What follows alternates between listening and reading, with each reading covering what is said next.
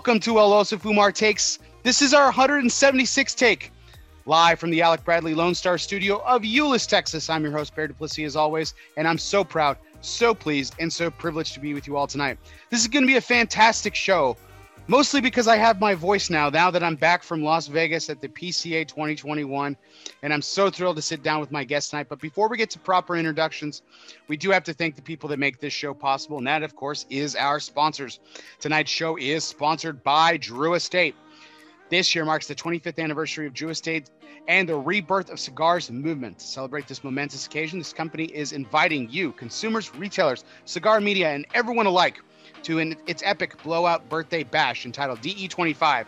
DE25 will be held on the 25th of September at South Fork Ranch in Parker, Texas. Yep, that's just a stone's throw away from my house, right here in the DFW metropolitan area. The DE25 celebration will include the unveiling of Drew Estate's newest brands with a first to experience approach for consumers and trade partners to alike. Buy your tickets today at drewestate.com slash DE25. Yes, Buy your tickets today, right now. Go to drewestate.com slash D25, and I'll see you there on September 25th. Well, welcome, everyone. This is our 176 take, and I am so pleased, so proud, and so privileged to be and welcome in our guest tonight, sponsored by United Cigars. Smoke one today and start living united. Mr. Michael Herklots of Ferio Tego. Michael, how are we doing tonight? What is happening, my friend? You know, I have to tell you, I got two issues here number one, I think I liked you without the voice better than with the voice, but that's all right. I blow out your eardrums. Though, I'm sorry. Second thing I have to tell you, when I was on with you just about a year ago, I made the fatal mistake of not dressing for the occasion. From my dining room, I showed up in full on COVID gear, and you had put on a sports jacket ready to do this interview. And so I said to myself, yes. well, there is absolutely no way I'm going to repeat that mistake again. And so I got all dressed up. Yes. Bro. Yes, I know. I let I let I let you down. In fact, the heat of Texas let you down. It's like it's like 100 degrees outside with like 80% humidity. So I I I I I'm sorry. Understood. I, Not at all.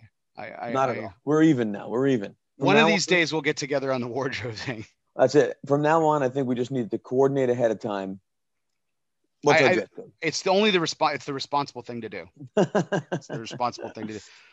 Michael, I'm so pleased that you could join me tonight. Thank you so much. And, and uh, I heard you. I heard you even making a, a, sentiment about that on on Coop Show when you guested back in. Uh, I think it was November or December. So um, about about uh, about uh, the dressing up too, because that was the first time you had actually worn a tie on that on show. Coop, it yeah. might actually have been one of the last times I wore a tie too. But um, yeah, that's right. I I did uh, I did get all dressed up for Coops, and it was in fact the first time I wore a tie. And it was it felt great. Really, it was nice to you know if you think back to when that was, that really was kind of in the the throes of of craziness. So it was nice to get dressed up and uh, and feel like feel like I was returning to some level of normalcy.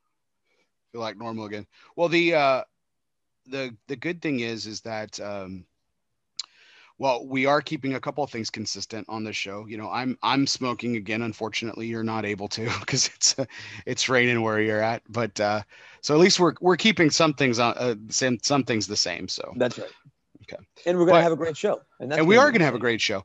And I'm I'm excited because we're gonna kick things off with a little surprise, Michael. I've got a little something in store for you. So if you'll just permit me for one second, everybody, we're gonna go ahead and. Uh, we're going to actually welcome somebody else here for just a moment, and he won't be staying long, but uh, we're uh, we're welcoming in an additional guest tonight for just a moment here.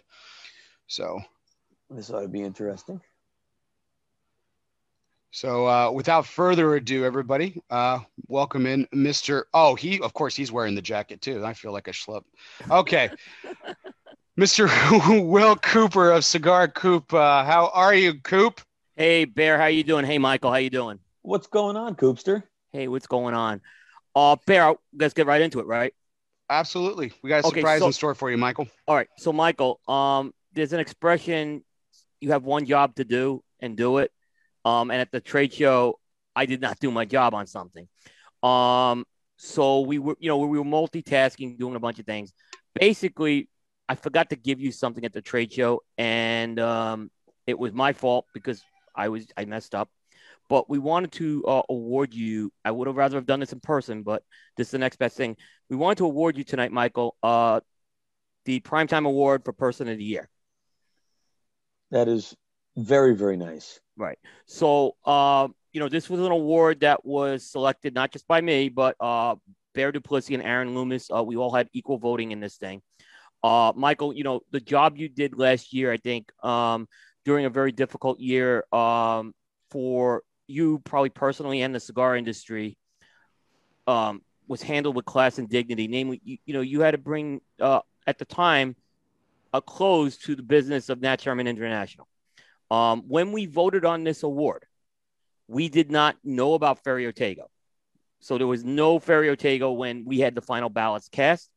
In fact, when we gave you the award, I think it was a week or two after Ferio Tego. Um, the other thing I think we really want to point out, Michael, is another thing that you did. And I know Bear really took notice of this as well as I did early on.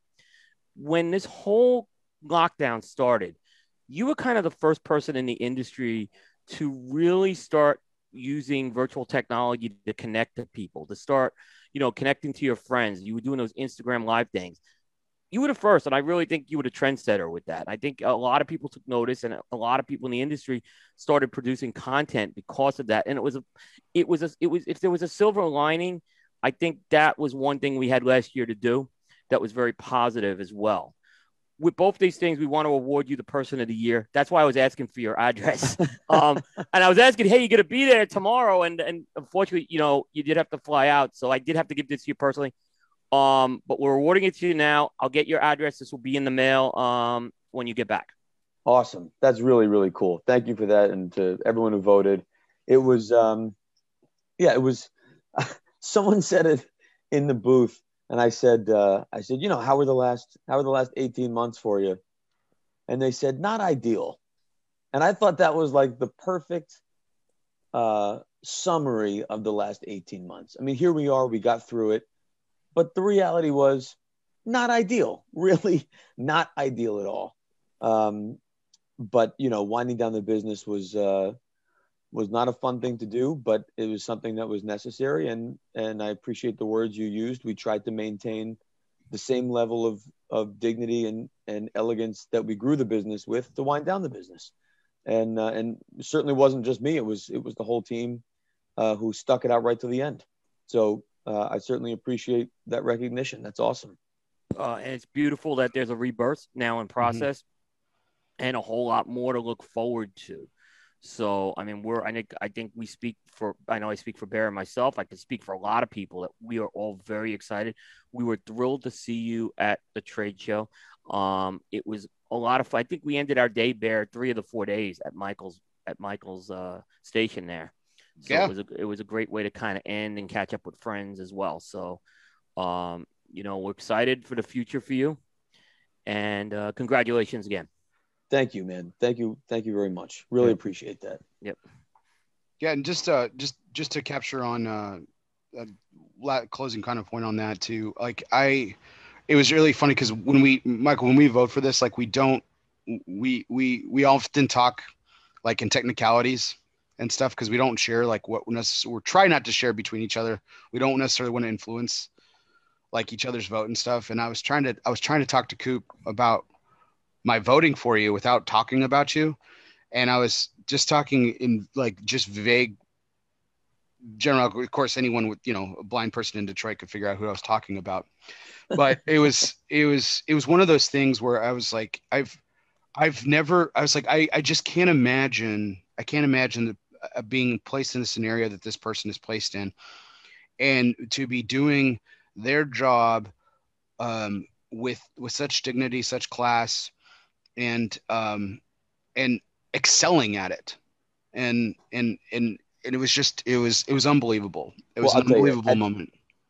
We were we were forced to write the final chapters of Nat Sherman International, and without knowing um, that Ferio Tego would occur, and or maybe more specifically, without knowing that we would be able to carry on the brands, um, we knew that we had to write those final sentences and then put the final period and close the book. And so there was no way after all the work and and passion that we had put into this and all those people who came before us for the 90 years let's say 80 years before i joined um, you know th- there was a we had a we had a tremendous amount of reverence and respect for the work that had already been done and so it, it really was a, a pretty awesome responsibility to make sure that we we did it exactly um, the way that we had grown the business all those years before. Um, and so it's I'm I'm certainly glad that that that came across because it was something that we all paid a lot of attention to and we felt um, we felt very strongly about making sure that we did it the right way. Um, so yeah, not not ideal, not fun. Um, although to be honest, we we ended up having a lot of fun you know, because it was, it's not like, uh, it's not like the business was bad. It's not like the products were bad. It's not like sales were bad. It was all great. Um, but we found our, excuse me, we, we found ourselves just, um, the, the consequence of a larger business decision. And we just had to continue to do the work we did. And we did. Yeah, it was it was uh you know for what for what we knew it to be in the moment, it was um it was a beautiful good it was a beautiful goodbye to a wonderful tradition and you know what we a wonderful tradition and a wonderful legacy and and you know here we are just a few months later and we get to see that legacy continue and I mean it, we're I mean we're I mean we're th- we're all thrilled for it. We're all thrilled for it, Michael, and we're we're excited. We're on pins and needles. So are we, and we're gonna we're gonna do this very thoughtfully and very methodically, step by step. We're not going to make short term mistakes. We're going to do it the right way and we're going to grow. And it's going to be beautiful. Nice. Well, uh, congratulations once again Absolutely. on being named Person of the Year. And, uh, but uh, Coop thought this would be a great idea, and I, I couldn't agree more. That's awesome. So we I really, to... really appreciate that recognition. Very welcome. Yeah. So, yeah, and, and like I said, the timing was good. I said, "Oh, you got Michael on Sunday and we were trying to figure a way whether to do a photo. And then Bear said, "Hey, why don't you come on?" So I came on. Uh, I am gonna. This is Bear's show, so I do not want to steal his thunder tonight for sure. I know you guys are gonna have a fantastic show, and I'm really looking forward to to it. Awesome. We'll do it. Always good to see you, my friend. Michael, thank you so much. Congratulations again, Bear. Thank you as well for for giving me a little slot here to do this. Um, I do appreciate it as well. Um, so uh, I know you're going to be uh, having a lot of great content tonight, and I look forward to seeing it. It'll be fantastic. It was just going to be a couple more minutes of uh, Michael making me feel bad for not wearing a jacket. So, well, you, you, the memo was sent. I oh wait, it wasn't, but oh, it was. It was just someone left the door to hell open. Oh, that's oh, that's just my that's just Texas. So, yeah. All right, guys. All right. Have a good have a good night. Take care, everybody. Thank you. Thanks, Coop. Thanks, Coop. Okay. Okay. All right. So another thing we talked about last time you were on, Michael, that I wanted to kick off the show for, and I, you said that we would have to save it for another for another episode, and so I thought this would be a perfect time for it. So I am putting you on the spot a little bit, but there's a Charlie Sheen story that you that uh, that you have. You said that uh, when we talked last, you, I said, you know, what were some of, you know, we are talking a little bit about some some celebrity stuff, and you said Nick Cage used to come in all the time, and then you said actually, funny story, Charlie Sheen came in the day of and the day after one of his uh, infamous meltdowns and stuff. And you're like, hey, this it's a really good story. We'll have to save it for another time. So I thought this would be a good time to kick off the show with the the Charlie Sheen story. I'll I'll do a relatively quick version of it. Um, Charlie had uh, so this was just prior to what became the infamous meltdown at the Plaza Hotel that led to um, phrases like winning and dragon's blood or tiger's blood. Tiger's blood, was, right? Adonis DNA. Right, yeah. all that. This was prior to that. And he had actually, he had had, he had had some kind of an issue, I forget, but it was very public I think it was with his ex-wife and some fighting, maybe a domestic thing. I can't remember what. But anyway, he had actually been purchasing from us for some time under a pseudonym. Um, and a credit card got declined, and I we were trying to track down the card holder, and I finally got a hold of someone in this office, and uh, and I was trying to explain my predicament, and they were being very coy about being forthcoming about who the person's identity was, and assured me that it was all above board. I said, I, I just can't run the sale with that kind of information. I need a little more help. And then they finally explained that it was Mr. Sheen. I said, Oh, well, great, no problem. You know, we, we don't disclose anything like that. And, and so no problem at all. But fast forward, he ended up being in New York. And so he came by the store and couldn't have been cooler and was hanging out. And, you know, a few people came up to him and said hello. And he couldn't, he was so gracious. And, uh, and so I said to him the end of that day, and he had purchased, um, you know, some pretty nice stuff. Um, and at the end of the day, I said to him, Hey, we don't normally like leak this kind of stuff to tabloids or to media. You know, we, we don't talk about our customers. I said, but I know there's been a lot of negative press. Would it be helpful for you if we pitched this, like leaked it, you know, said that you were here taking photos, you know, great guy. And he's like, oh man, that would be a huge help. So I said, no problem. Let me get on it. I had his number. So I said, I'll, I'll shoot you a text later tonight and I'll let you know if you can expect something, but I, I would imagine we're going to get some pretty decent play out of it. So I reached out to like TMZ and Page Six and a handful of other places, and they they were all kind of rooting for him too. So they were like, "This is great. We'll put it in It's going to be perfect. So I texted him that night and I was like, good to go. Page six and TMZ are confirmed, and we're waiting on, uh, I think, the Daily News or something else. And he's like, oh, that's great. Awesome. You know, thank you so much. I'll see you tomorrow. I said, great. I'll see you tomorrow. So I woke up the next morning and I pulled my laptop up and I opened it up and I went to the New York Post.com and the front page said, like, you know, drunken coke fuel fueled rage at the plaza charlie sheen something something. And i was like no no no no no no Wait. no no no that's not that's not the story. Hold on hold on. And i'm like looking through all of this and obviously things had deteriorated a bit since he had left my store that evening. Um, and so anyway we had shipped him some product and uh, it was going to arrive at his house the next day and we got an alert that there was no one there to receive it. And so I texted him and I was like, look, uh, sounds like you had a long night. Uh, you know, I just got a notice that the um, package was not able to be received. So I just wanted some guidance from you. I don't know if you're still in town. If you need a place to hide out, you know, feel free to come by. We'll stick you in the back somewhere if you just want to chill, like whatever. Just let me know what to do. I hope you're all right. He texted me back like three minutes later. He's like, Hey, bro, sorry, just got back to LA and was in the shower. Just tell him to try again tomorrow. Just, and so I wrote back, Okay, cool, dot, dot, dot. So, dot, dot, dot. What else is new? and, and he just texted me back, classic. And that was, that's the last time I heard from him. That's the last, that's the that was it. phone. That's the last text message from Charlie Sheen.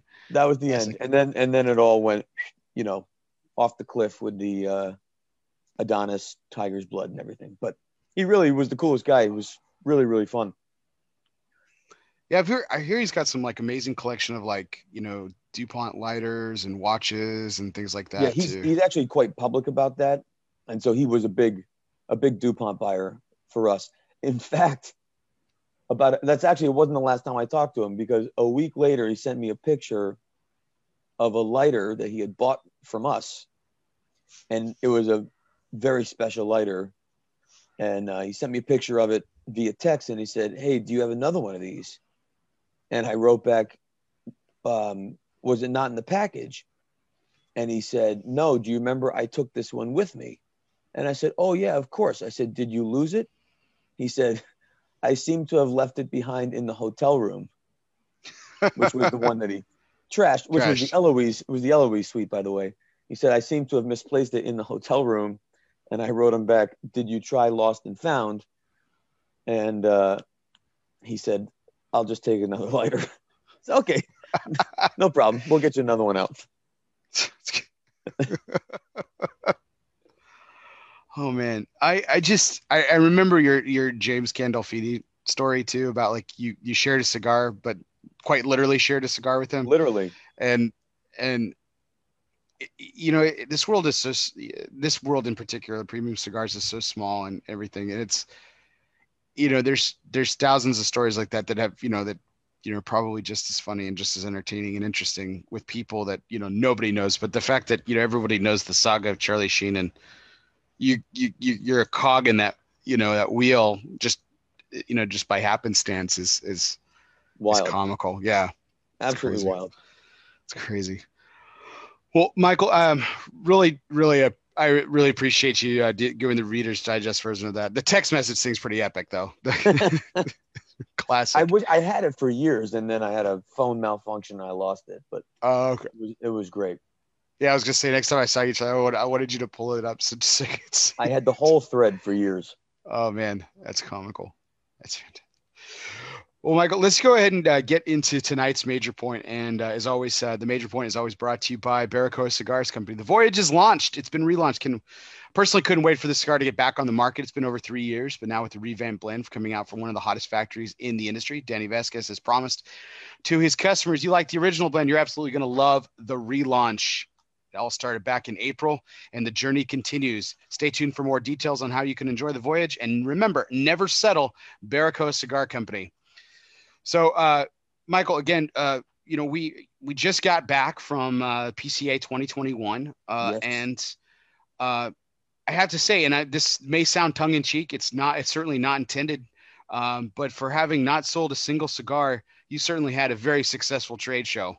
Um, it, it, certainly felt that way. Um, you know, and I've I've tried to um, maintain a certain level of humor um, throughout the last week or two obviously, um, it is not conventional to approach a trade show with no product for sale, no samples, no display, and no price sheets.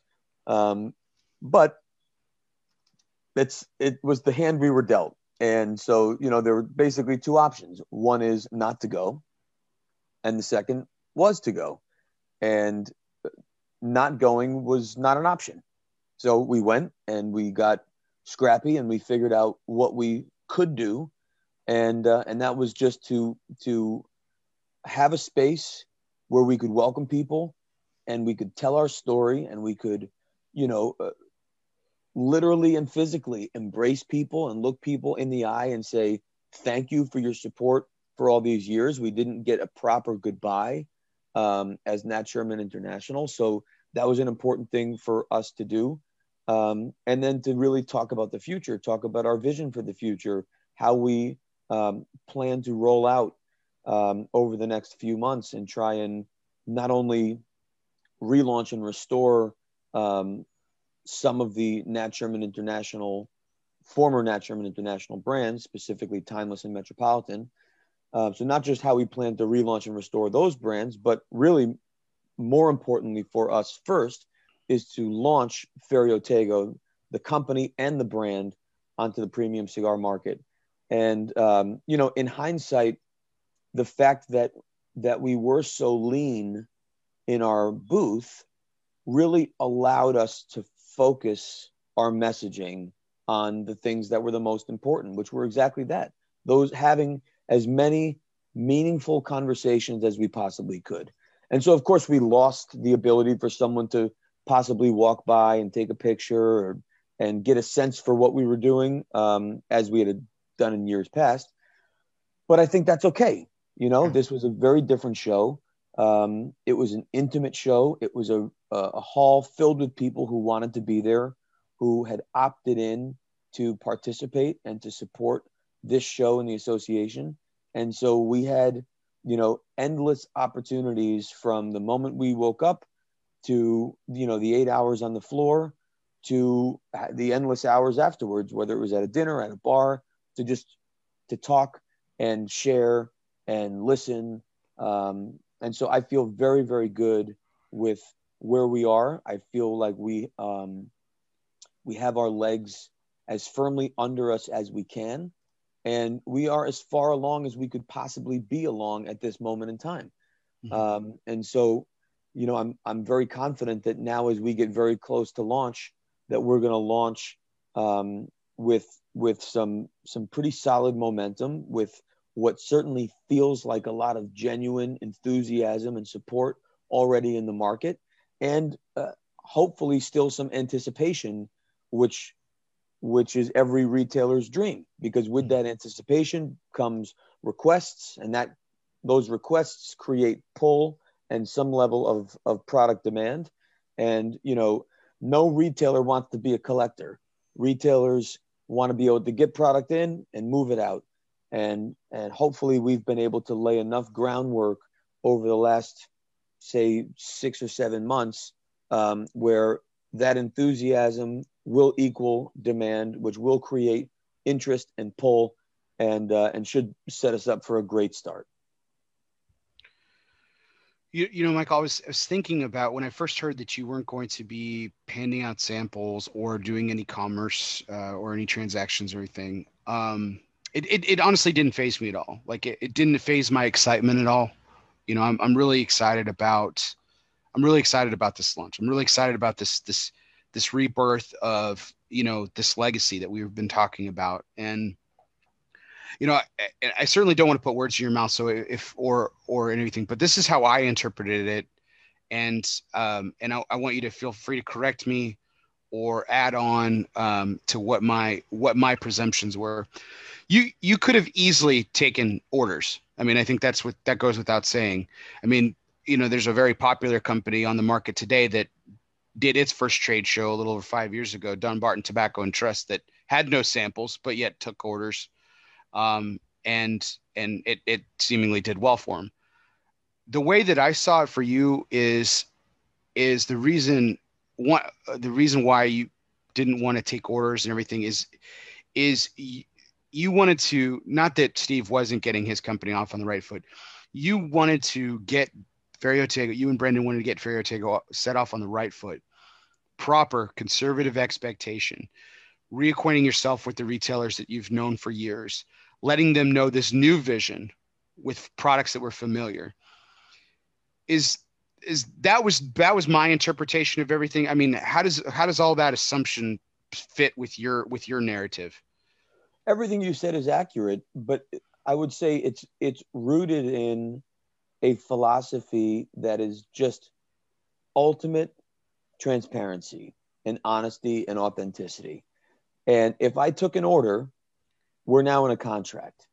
And that contract says that I have your commitment to purchase these products. And that means that I have the same commitment to deliver these products in a certain amount of time. And until I have those products in a warehouse that I can put in a box and ship, I don't feel comfortable in entering a contract like that.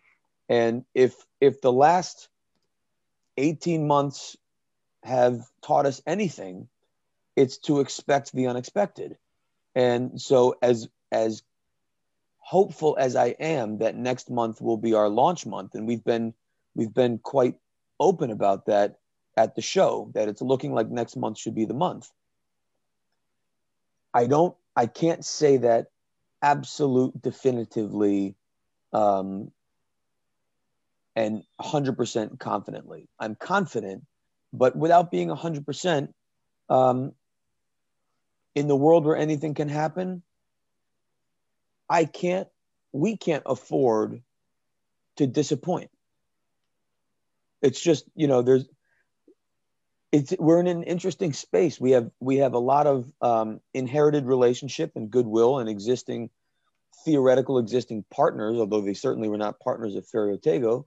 Um, but we also have a whole uh, population of folks who are really eager to support us for the very first time with these brands. Oh, um, oh, okay. And and so when I look at those two groups, the idea of starting with a disappointment is is just something that that we're not willing to do. So we would much rather be very open and very transparent and communicate as clearly as possible that it is coming soon. The products are great. they are everything that they should be. And as soon as we can deliver them, we will deliver them. And trust me, you will know when we can. Um, but until we know definitively that that product is on deck and ready to ship, I don't I don't want to ask anyone um, to start thinking about engaging in a contract or a commitment that we could potentially have to delay. I, I just don't think it's fair. No, and I, I certainly applaud it. Um, it was a it, it, was an interesting approach, considering your you know your launch date is very much on the the, the imminent horizon. I I really I really applaud that decision. I think it sets again it kind of sets off the right expectations. No false promises to get the company off started off with and and i think it allowed you to have a lot of conversations that you may not have frankly may not have been able to have if you had products sitting behind you. Might have been a different story. I i think you're right. You know that's and maybe that's the salesman in me but when there's product there you're there to pitch it. And you're there to sell it. And the way you measure a show um, conventionally is how many new accounts did you open and how much product did you sell that is not how we intended to measure this show, whether we had product or not. I mean, this was really about uh, is there interest? Is there enthusiasm? Is there clarity and understanding about what we're trying to do? And if there's not, how do we bring people up to speed to really get people caught up? Because, you know, there, there's been a lot of um, updates and a lot of changes in a relatively short amount of time. And as much as I would love to think that everyone is caught up and everyone's heard of Ferio Tego, you know, we had a few people walk up not even realizing that Nat Sherman International had closed. Oh so wow! Okay. There was, I think, there really was a lot of, um, a lot of storytelling and a lot of catching up that had to be done, and I feel very good that we achieved that. And so now, when it's time to start talking about product, and when it's launching and what's available and all of the important details surrounding the product, there hopefully will not have to be any more or many more of the catch up stories, but rather when we start talking about product, it is fully uh, forward looking, forward moving. Michael, I think it's fair to say, at least from what I, everything that I was hearing um, from you know retailers and attendees alike was overwhelmingly positive. And i and i catch that from the vibe from you talking to you talking to brendan uh, briefly. It seemed like that was the case. Were there any challenging conversations that you were forced to have that maybe were expected maybe weren't unexpected? Um, and how did those play out do you feel? I think every every conversation was challenging to be honest um, because it was it was catered to the person. Um, so, you know, each each conversation um,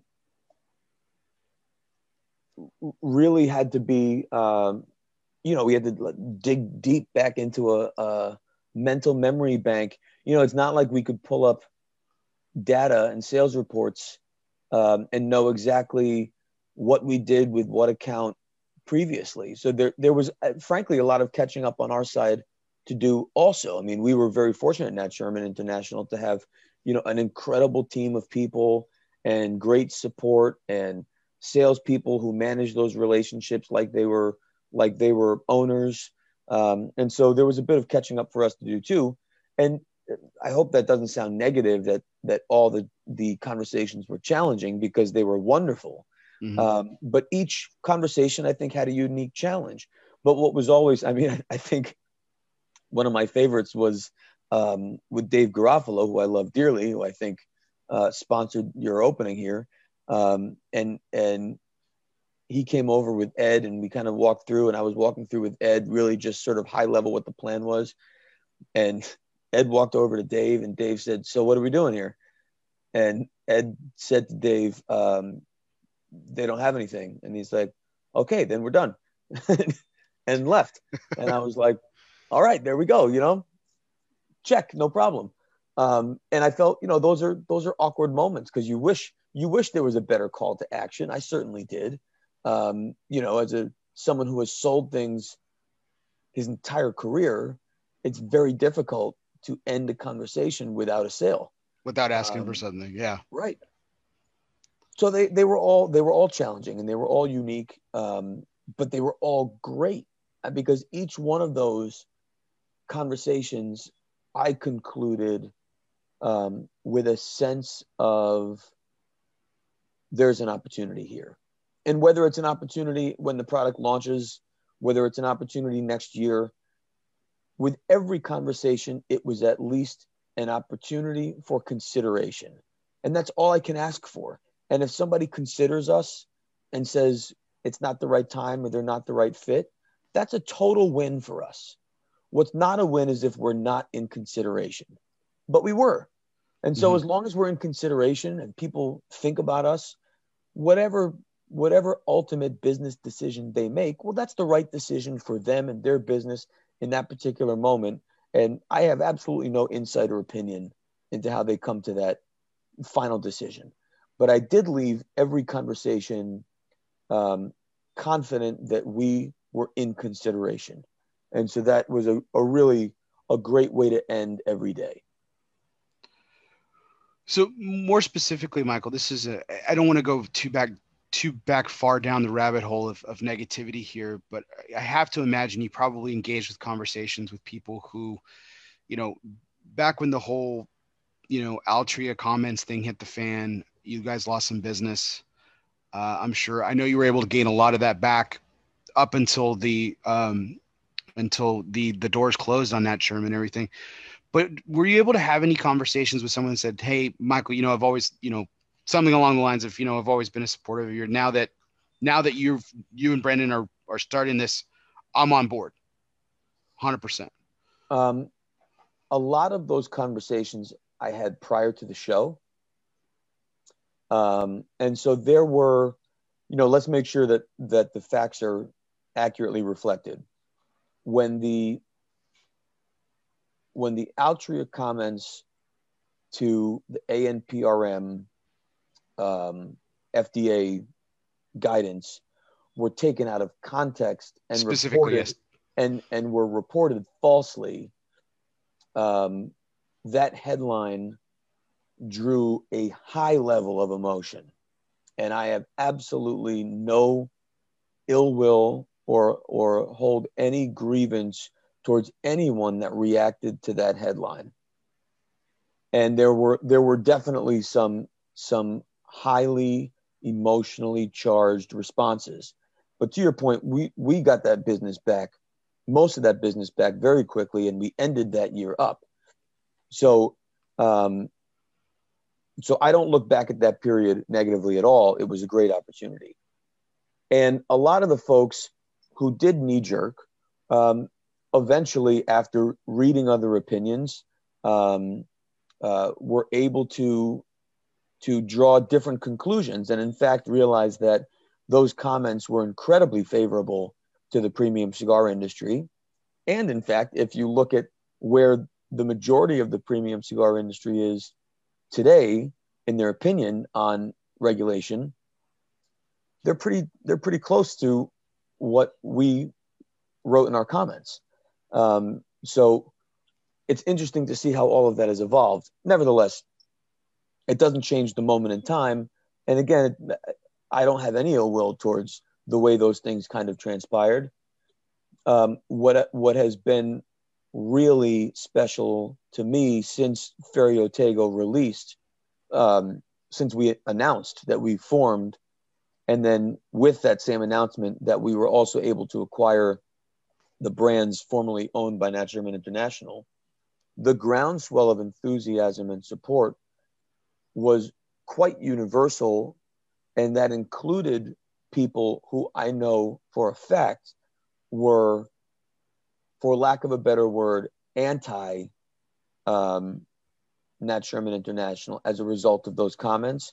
I've seen and heard from people leading up to the show, but really immediately following our announcement um, of folks saying, We're in, we're going to give this a shot, we're going to support these guys.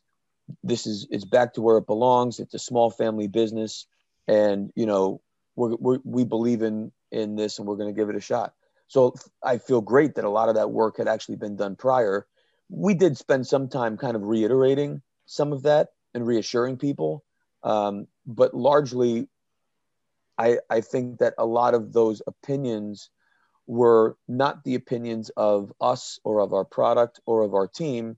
It was certainly an opinion that was targeted towards our parent company at the time.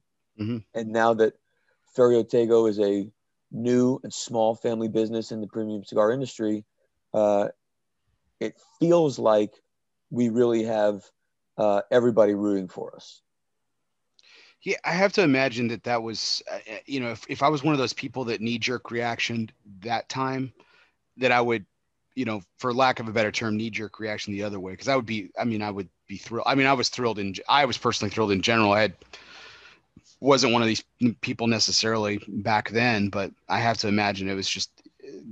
Well, the other eh, thing, Bear, is even even in the time when when people said, "Look, you know, we're just not going to continue doing business," and there there weren't that many, but after we had real long conversations, and I couldn't get you know a handful to change their mind, even in those conversations, they said, "Look, this has nothing to do with you. This has nothing to, to, do with you." Mm-hmm. And so even then, when when again, you know, a handful of customers stopped doing business, I didn't take it personally. That was a business decision. Mm-hmm. And no problem. Everyone's entitled to make their own decisions for their own businesses. Um, so, you know, that we, we, were still friends. I'd still see them at conventions and trade shows and at the bar after a show, and we'd talk and and talk about families and business. And and uh, I think I think we still had uh, a very high level of admiration and respect for one another in any number of those um, scenarios. But the good news is 2021 is here, 2022 is close, and we're going into um, the future of Ferio Tego, and that's a mm-hmm. that's a clean slate with nothing but open road and and optimism. So, Michael, you when I actually had the opportunity to interview at the show just a few days ago, um, I'm going to throw myself on the the the idiotic sword here um, I referred to I referred to the re, the, the launch of Ferio Tego, and I said when, and I used this term, and you were quick to correct me. I said when when can we expect to see Nat Sherman back on the shelves again? And he said, well, Nat Sherman won't be back on the shelves, but the brands and Ferio Tego will be back on the shelves, and we already talked about when your anticipated launch date is. Okay, so for so hopefully I'm not the only moron out there. So for people who don't or maybe under misunderstanding, Nat Sherman, uh, in terms of the premium cigar world, will not be returning to retail shelves. Shelves, however, the brands like Timeless, Metropolitan, for example, will be. In fact, I've got I'm smoking in a poker right now that has that secondary band that says exclusively for Nat Sherman International, and you shared this on your social media page a few weeks back the same secondary band on some of those brands that we've come to love that says exclusively for Ferio Tego. So explain to uh, again, just kind of reiterate what will we be seeing on the shelf, and and and how will they be very similar, and how will they, they be different? So it's important to note that Nat Sherman, for many years, was a company and um, a brand and a store and a place. It kind of had m- multiple identities. Um, but after the Sherman family sold to Altria in 2017, Nat Sherman at that moment became a cigarette brand. And there's a lot of back end um, legal stuff to explain it, um, which I'm not going to bother doing. But it's just important to understand that in that moment, Nat Sherman became a cigarette brand. And um, we did a lot of work immediately to try and make sure that we were able to differentiate our cigar, our premium cigar products, so that they would never be confused with a cigarette brand. And so that was all of the rebrand work that we did leading up to the 2018 trade show where we debuted it, where mm-hmm. Timeless became Timeless and it said Timeless, and Metropolitan became Metropolitan. And we kind of reorganized all of what were brands and sub brands and reorganized and allocated them under the Timeless, Metropolitan, and Epoca brand families. if you go back and look at the coverage of the 2018 show and anything related to the Nat Sherman International rebrand, that work is what we are carrying on. And so, Timeless and its sub brands will return. The only significant change is that secondary band that you just showed, which used to say exclusively for Nat Sherman International, will say exclusively for Ferio Tego. Um, the same, so that's Timeless. Metropolitan, the same thing, and its sub brand families Connecticut, Habano, uh, Maduro, Host, Host Maduro, those will come back just as they were before with a new secondary band. There's a couple little tweaks. Um, uh, we tweaked some sizes. We changed some box configurations. We turned some boxes of 25s to boxes of 18 for consistency. We changed um, some boxes of 25s to boxes of 10s for consistency. Nothing is headline worthy in any of that. So a mm-hmm. couple little tweaks, um, but if you smoked Timeless Prestige number two since we launched it in 2012 and it got the number 10 cigar of the year in, in Cigar Aficionado's top 10 list. If you smoked that cigar in 2012 and 2013, when you smoke that cigar in 2021 and 2022, it is exactly the same experience. Same manufacturer, same flavors, same experience, just as it was then.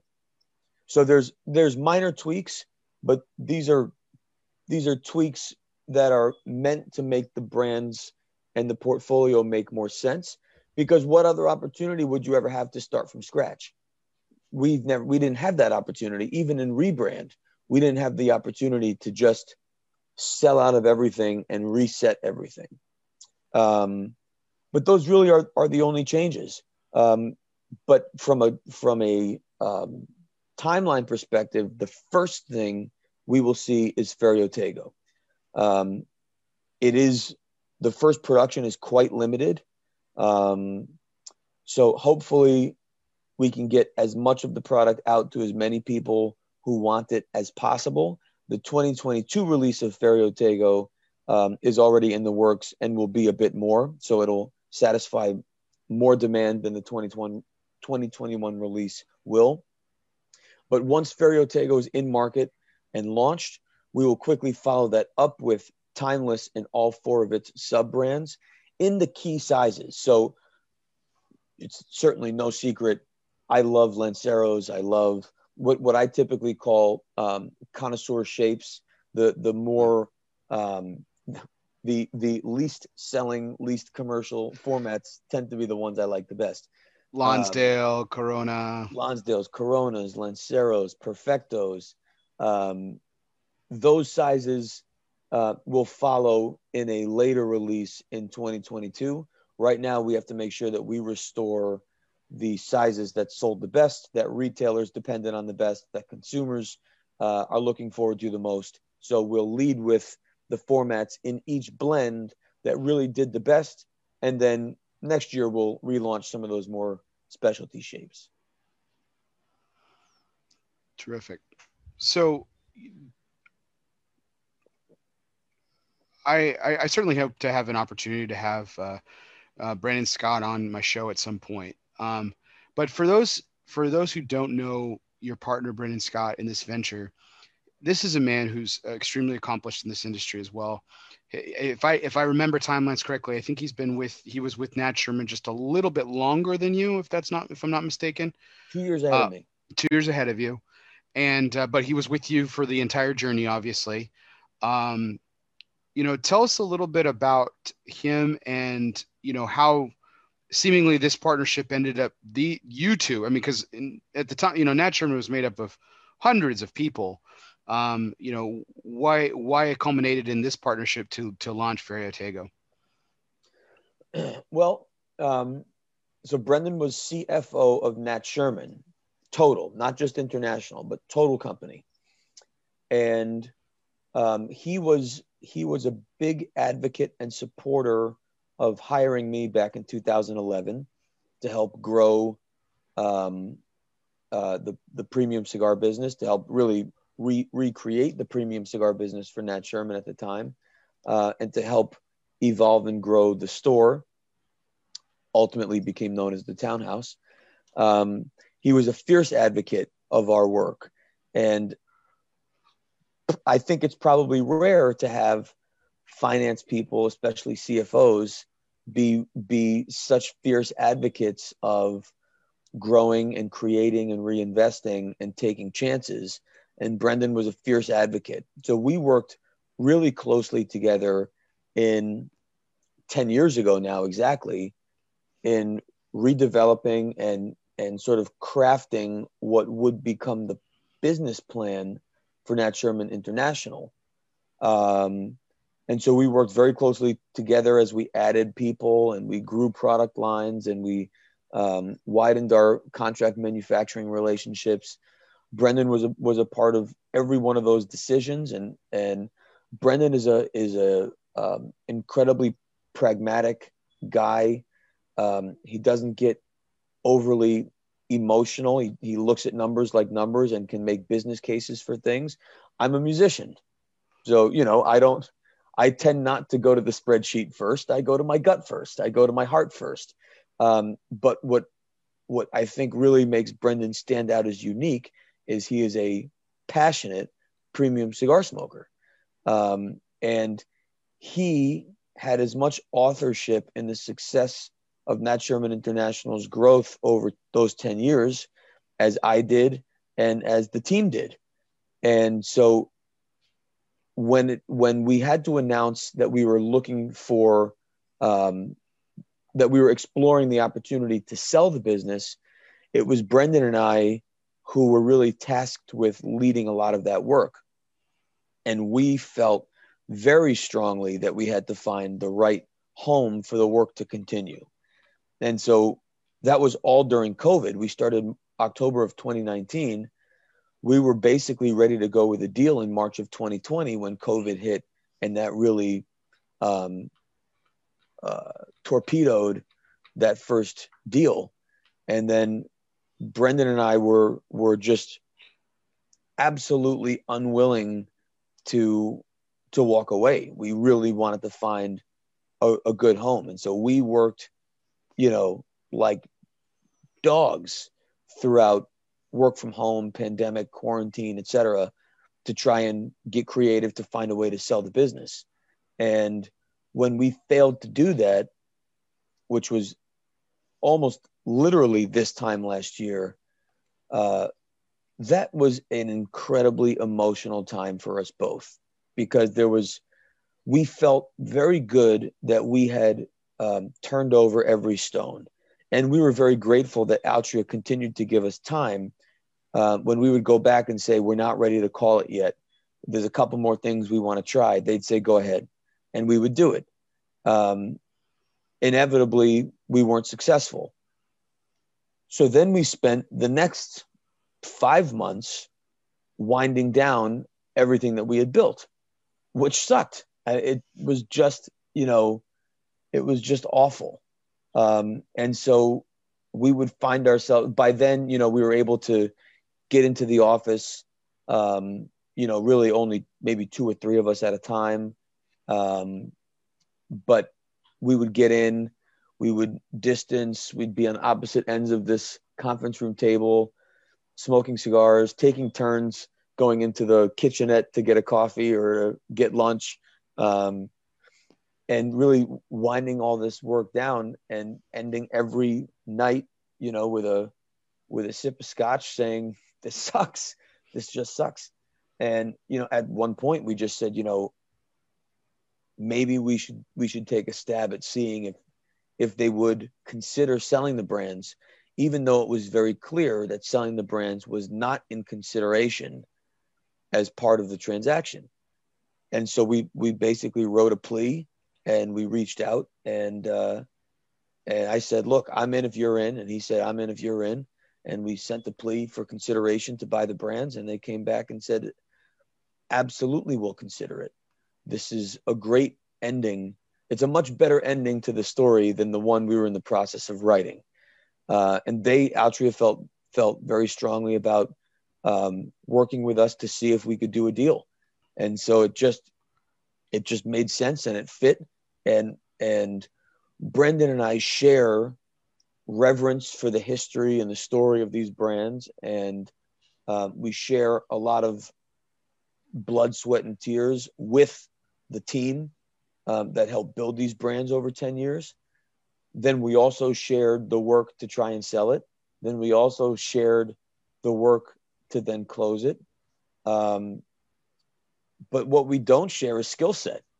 You know, Bre- Brendan is a finance guy. Brendan understands um, how the real inner workings, back end of economics work in a way that, as as much as I've learned by doing over the years, I don't have what he has, um, and he doesn't have what I have. He doesn't, you know, he doesn't know how to make cigars. He doesn't he doesn't know how to taste tobaccos and and um, you know work with contract manufacturers on on blend creation or blend maintenance, on doing events and doing education, uh, and so it really is a it really is a very perfect yin and yang, um, and where that sort of little curvy line is blurred, is our shared passion for the industry, our shared passion for the product, and our shared experiences over the last 10 years.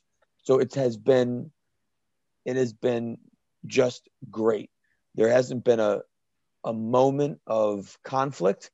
There's certainly been moments of disagreement, um, but unlike the uh, the environment we live in today, when we disagree, we listen to the other's point of view because he doesn't know what I know and I don't know what he knows. And the reason we're partners is because we respect each other and we trust each other. And there's nothing more important in a partnership like this than respect and admiration and trust. And so if he feels very strongly about something that I disagree with, and it's rooted in in in facts or an intellect, as much as I don't agree with it, well, there's lots of things I don't agree with. You know what I mean? That's part of being an adult, is saying, I don't agree, but I'm going to compromise because if what you're saying is is rooted in more than my opinion, which is rooted in nothing but emotion, I'm going to go with the expert on this one. You know what I mean?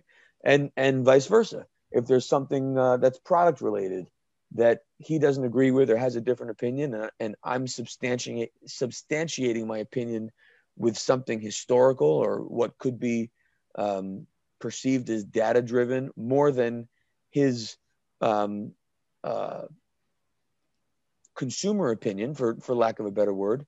Then we talk it through, we look at the options, and he says, Great, okay, let's go. But we respect each other enough to listen to the other one's side and walk each other through and come to an agreement. So the I, I want to put a pin in this part of the conversation, but I, I do want to ask this thing um, about Brendan specifically. I mean, this the, the, last few months with the launch of Ferio or the announcement of Ferio Tego, you know, this has to this has kind of thrown Brendan into the spotlight probably more than he ever was in his tenure at Nat Sherman. Um, and and he and I love the partnership. I think it's beautiful. I think it is. I think it is balanced, like you said. Is it, you know, going forward? Are we going to see the partnership in the spotlight like it has it has been, or will you be kind of taking the lead as you did kind of with with your time with Nat Sherman and your time before that with Davidoff, et cetera? Um, I don't know. You know, I think okay. we're, going to we'll see how that evolves. But it's also I think what's also important here is um, one of the things I appreciate most about Brendan is um, he he's not looking for um, stardom, fame, and notoriety in a way that is inauthentic to what he does. He's looking to have a successful business, and um, and I want to make sure that it's very clear that this is a partnership, that this is not just a Michael Herklots show. In just like Nat Sherman International was not wasn't my company. You know, I ended up in front, um, just kind of by by happenstance. You know, for from 2011 until 2017, it was the Shermans, the Sherman family business. Um, but their work and their roles and what they did, what they chose, um, the events they chose to participate in, um, they were different. If you if you talk to our contract manufacturers, if you talk to some of our key accounts, they all know Brendan because those were important relationships that Brendan were, was involved in. If you talk to the owner of you know Joe's Smoke Shop in Boise, Idaho, it that wasn't a relationship that Brendan was necessarily involved in. Um, it's one that he certainly wants to be involved in today in whatever way it's helpful. Um, you know, he feels very strongly about making sure that he knows our customers, meets our customers, and is able to say thank you to our customers. But he also knows that he's not going to fly to Joe's Smoke Shop in Boise, Idaho, to lead a tasting seminar. You know gotcha. what I mean? That oh. so where where I think it goes back to what I said earlier there is nothing more important, period, to the success, I believe, of companies than authenticity. Mm-hmm. And I'm not going to be something I'm not. Brendan's not going to be something I'm not, that he's not. We are certainly not going to pretend to be because the moment you try and pretend to be or or try and convince someone that you're something else, that authenticity bubble is blown. And and why would we do that to ourselves? You know what i mean? We've worked too hard and now we have way too much at stake to try and be something we're not. Um, so when there are opportunities for both of us to be somewhere trade shows for example major events um, i think without a doubt brendan and i are going to be there side by side together. Um, when we're visiting factories I think Brendan certainly wants to visit, but probably not with the same regularity that I visit because the work is different. So if sure. we're just there working on specific product, it may not make sense to have two people there. But on the times that we're really there forecasting and we're there working on on the real nitty gritty business side, that's a piece that Brendan's really interested in and wants to come. So, you know, I don't I don't envision necessarily um, a point where where where Brendan is trying to be cigar guy. I think Brendan is a partner in or the partner in Ferio Tego. And the the the moments where that is natural uh, and it makes sense for him to be there, he's there. But no matter what, whether I'm on a camera, whether we're on a camera, he's he's right here. Right. He's right here. I mean, he's not actually right here. That'd be awfully awkward. But he's here. Right. No, I, I, I think I think that that's something that I really took note of because uh, in a lot of ways I feel like, and I don't think I'm alone in this. I felt like Nat Sherman was your company in those last years. You know, it, you know, and and and I know the Sherman family was incredibly proud of the work that you did, uh, especially after they exited. But even while they were still around, they brought you in for a reason. My company to lead. It wasn't my company to own. It was sure. just my company to lead. No, absolutely. I, I, you know, and to that point, and, and and how devoted that you and Brendan both were.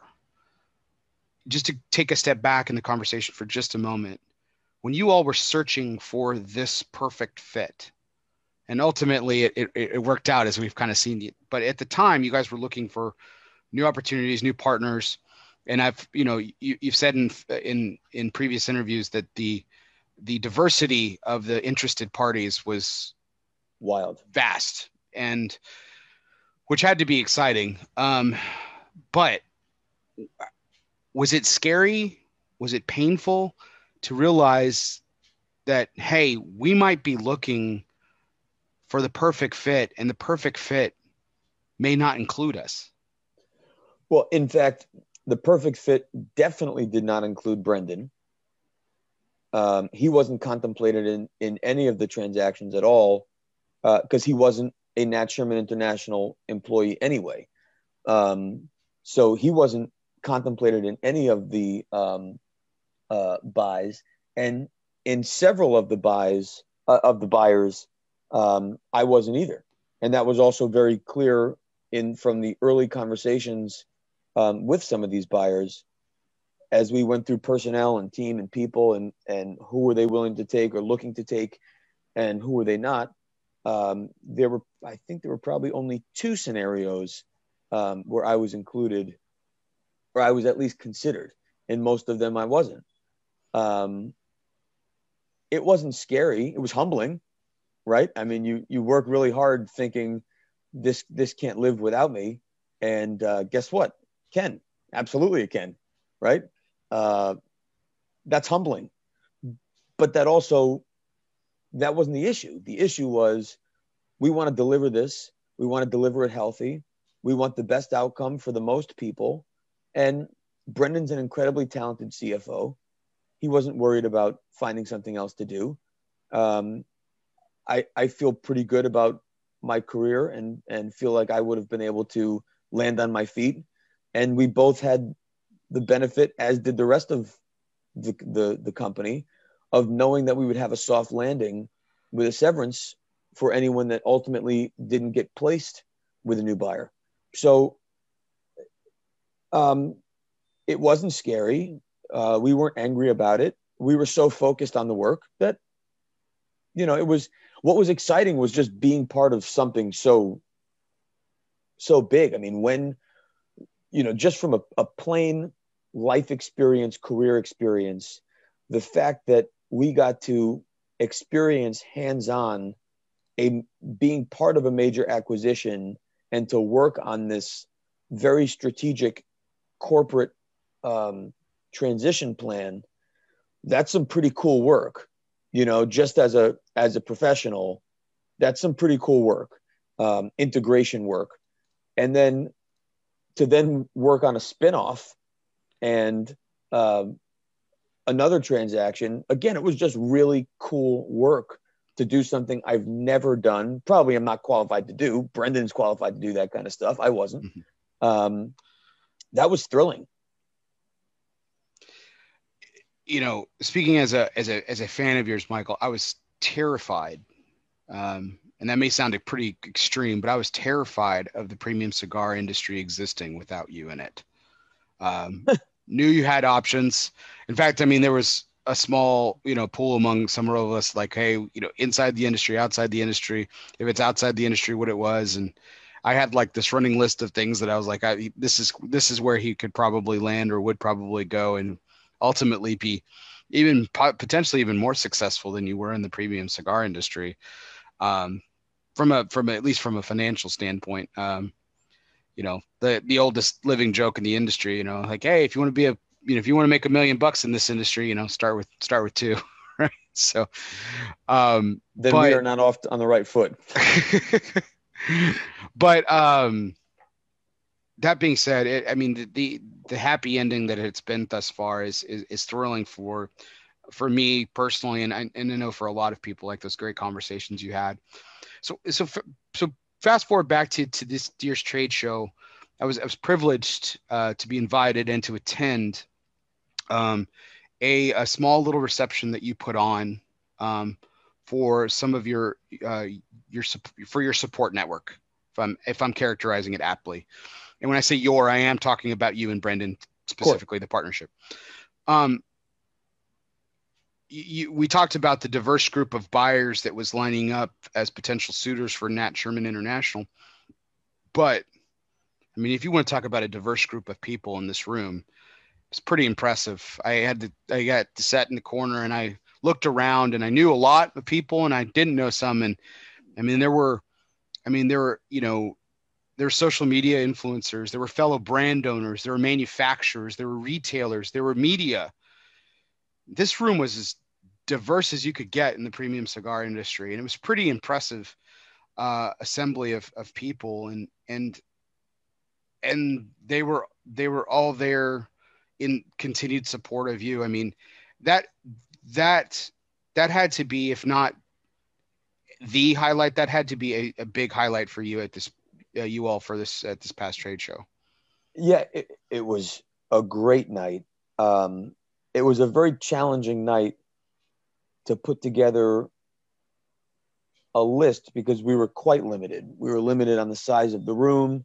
Um, we were limited in our time. We were limited in our budget, and um, so that was quite tricky. But um, that was a it was just a room of folks who had everyone in the room had done something extra and that's not to take anything away from all of our historical retail partners and friends and and uh, uh, advocates and and relationships. I mean, I could have filled that room every night for a month and probably still left people out of the people I we feel like we owe gratitude to. Um, but we don't have that budget yet. So um, we wanted to just have a, a, a gathering of folks who really did something extra. Uh, and it was a it was a great night, and it was authentic to us. It was in the very room where ten years prior we had uh, showed up with at a trade show with no product to sell, with no samples, um, with no price lists. All we had was a vision. And here we were 10 years later doing exactly the same thing in exactly the same room and with some of the same people. Um, it was a great night. And we did it. I mean, specifically that room, it was at Emeril's Delmonico's.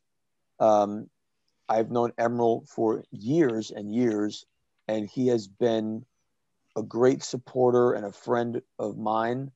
And um, we worked together when I was at Davidoff. Then he was very supportive when I was at Nat Sherman, and he has remained, you know, a, a, a great cheerleader, if nothing else, in the background as all this was happening. And um, when I reached out to uh, him and his team that we were coming to Las Vegas again for our trade show, this time as Ferio Tego, um, his immediate response was, What can we do? And I said, Well, we can start with the venue. And he was like, Done. What else can we do? And so they were incredibly helpful and, and uh, gracious and hospitable. And we selected some incredible wines. That sommelier Dylan is one of the most talented Soms I've ever met. And he picked out some incredible wines. He reached out to some of his uh, wine friends and partners and explain what we were doing, and they were gracious enough to to help support us get started. So it's you know it was it was amazing, man. It was great. It was just great, especially in that smaller room, to be a little bit more open. Um, you know, say a little more than maybe I've I said in the booth to folks, uh, and and to just to just party. You know, I mean, mm. if we under any other circumstances, if it wasn't a pandemic and we were forced to close, we would have had a, a serious farewell tour. I mean, we would have gone bonkers, you know, but we couldn't do it. We, we really, we didn't get to say goodbye the way I think a lot of us would have liked to have said goodbye. And the fact that now we could, we could sort of say hello, say hello, really, you know, put that to bed and really get together looking forward about what's to come uh, was a was a wonderful it was a wonderful evening. No, it really was, Michael, and I think you know, look, you've always you've always to me you've always come across as as a as a as, as very candid even when you couldn't necessarily be as candid as you wanted to be. Um, i've always been as candid as i can be which is not always as much as i want to be. But that's that's gone now. Yeah well, I mean, yeah, I, I, was making a comment once. I was like, "Oh, the handcuffs are off now." Uh, I forgot who I said it to, and it, but it was because that night, and you, it was about as. And, and please don't mistake me. This is this is intended as a compliment. This was about as raw as I've ever seen you, um, and it was pure. It was very emotional. It was emotional for me. I'm an emotional guy, so it's easy. Um, you know, it, it's easier to hit these heartstrings here. It just is. Um, but that that doesn't mean the sentiment was lost or, or, or the the moment was any less important because just because I happen to be an emotional person. So um, it, it was a beautiful moment, and uh, like I said, I was privileged to be there, and, and and thank you for the opportunity. Yeah, I'm glad you guys were there. And how about the chicken and waffles? I mean, can we talk I, about that? I was gonna say Was that outrageous? that that was that was that was probably one of the best appetizers I've ever had in my life, and it was like so simple too. So we did not last year, but the year before, we did a handful of cocktail parties there back to back. Um, and over the years, anytime we're in Vegas, we, we do an event at Delmonico's. And as we grew uh, Nat Sherman's business, we did a lot more parties. But there has never been a party at Delmonico's where we didn't get the chicken and waffle appetizer. It is mind blowing. it was really really good. Um, I mean, I was also starving, so, I, but it was fantastic. It was fantastic. The wine was incredible too. I mean, like you said, Dylan did an incredible job with that, with those with that list of wines that he had put together. Man, they were they were they were insane. So, um, and uh, but I think that's a, that's a perfect segue into uh, what I call our fun segments for the evening. So that let's go ahead and get this started with uh, our one must go segment. So uh, our one must go is always brought to you by United Cigars, featuring La Gianna Havana and distributors of Jose Dominguez, Bandolero, Garofalo, and the highly acclaimed Atabey and Byron lines. So smoke one today and start living united. Uh, so Michael, I can't remember if you participated in One Must Go on my show previously. I know you've done it on Coop's show, but the idea is I give you three things and, and one's got to get the boot, essentially. So um, the reason why I say that, you know, the, the cocktail party kind of set this up so perfectly is we were at Emeril's Delmonico, which is different than the historic Delmonico in New York City, which where you hail from. Um, very historic uh, landmark of a steakhouse, fantastic. Um, since you're close to the Emeril, was was there? I mean, there obviously was a connection there, you know, with Emeril, you know, opening up at Delmonico and everything. From my, my understanding, my research of it, it's just it, Delmonico is kind of synonymous with, you know, steakhouses and and you know, pristine steakhouses. Is that is that kind of the connection as far as you know it to be? I know you're They're not, not, Emeril, they are not related or connected to to Just- one another. So right? It's just the name. it's just the name. Uh, and funny enough, I was actually doing similar research not that long ago because it I was thinking of the one in New York, and I knew they weren't related, and I tried to go down the rabbit hole. Um, I didn't get very far, but they're not related. So, um, so this this actually has to do with historic steakhouses in New York. So I'm going to give you three historic steakhouses. I know there's more than three, but in New York, and I'm interested to get your opinion on which one would get the boot. So the first choice, of course, is the original Delmonico's, which is actually almost over 100 years old. It's, like it's historic, it's iconic, it's been there forever. Uh, the second one, another another one, which is Peter Luger's Steakhouse, uh, and one of my personal favorite. Although I've never been to New York, I'm just fascinated with the uh, the decorations that they've chosen, namely the pipes, which would be Keen's Steakhouse.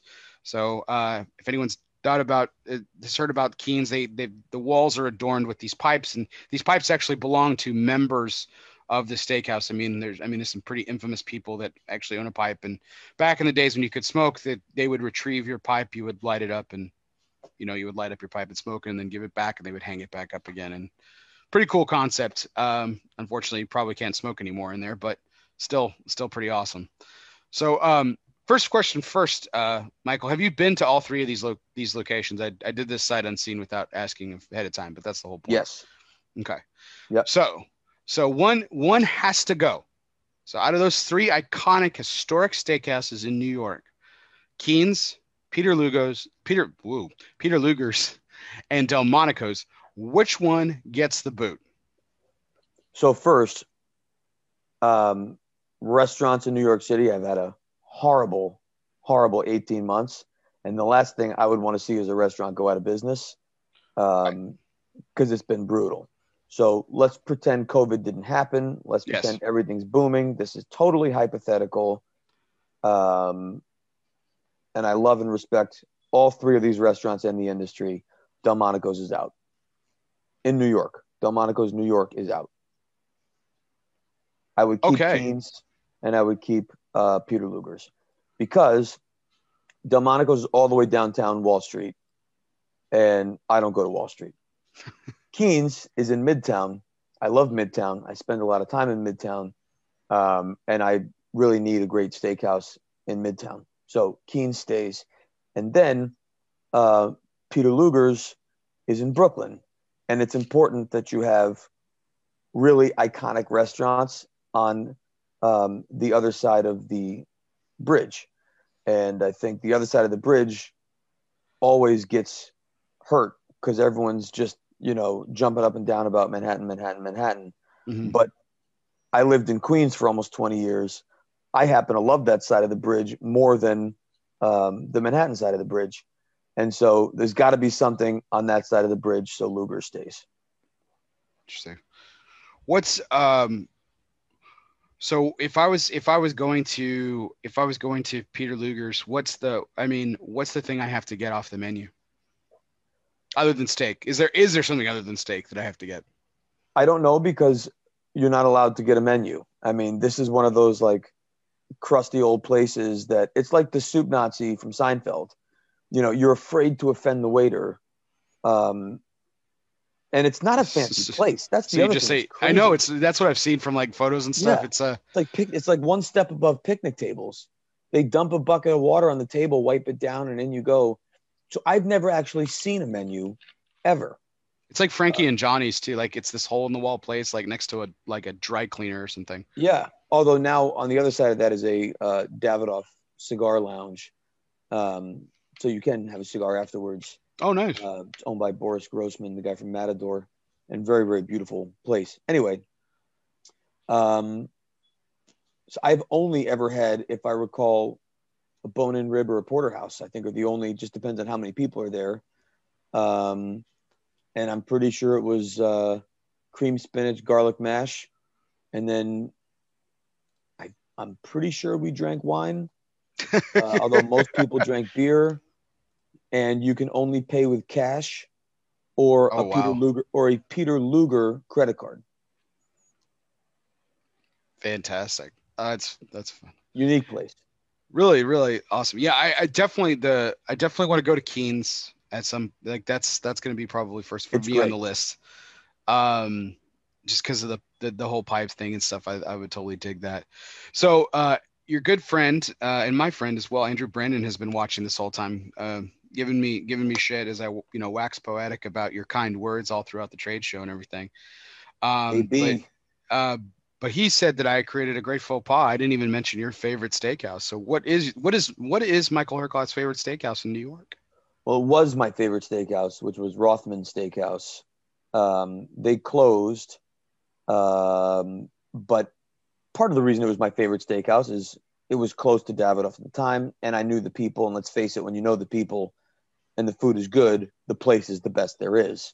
Mhm. Um, but interestingly enough, the former GM of Rothmann's became my first GM at Nat Sherman I was gonna say he went to work for you in Nat Sherman. Yeah, I remember hearing that. but but Rothmann's was the uh, it was a magical place. Really, I don't, there there will never be another restaurant like that for me ever. It was time and place and people, and it was just it was amazing. I, I have to imagine that having a steak and you know at, at any fine, and I'm sure there's there's hundreds at any fine New York steakhouse is probably a steak probably tastes better in New York than it does anywhere else. And I'm from Texas, the home of beef, so I, mean, think that's also though like uh, you know the best cigar you ever had. Uh, you know, was on the beach on your honeymoon in Cancun. right. You know, like It's the same comparison. yeah, are you sure, or is it you know everything else The moment. and that's yeah. also, by the way, a lot of people's worst cigar they ever had was at a bachelor party on a beach in Cancun or something similar. right? right. um, you, you need the whole equation in order under, to understand what the final um, what the final answer is. New York is a magical place, and there is a lot of incredible food. There, there are the best steak you probably will never eat because it's probably in a very small place that's not getting the opportunity for recognition the way some of the big places are, and is going to be the hardest to find. and I don't know what that place is, but you know, I think in general there are always um, cigars you find that are magical that people don't know that just they aren't getting the recognition.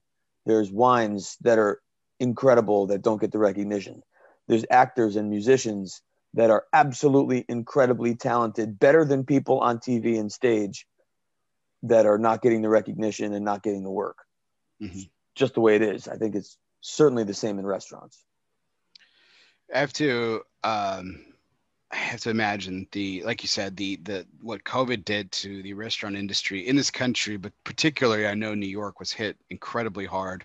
A lot of closures of some fabulous places, and it's it's really sad um, that I'll I'll never get to I'll never get to do it. But I'm I'm, I'm super excited about uh, going to New York, and I have like a list of places that I want to eat, and I know that's having to be it's continually having to be revised as as as COVID continues to take its toll, even in this time in 2021 and everything. But uh, but it's it's something that I'm looking forward to is is is, is some fine meals in in the you know your hometown. Let me know when you're coming, and I I'm buying at least one of those.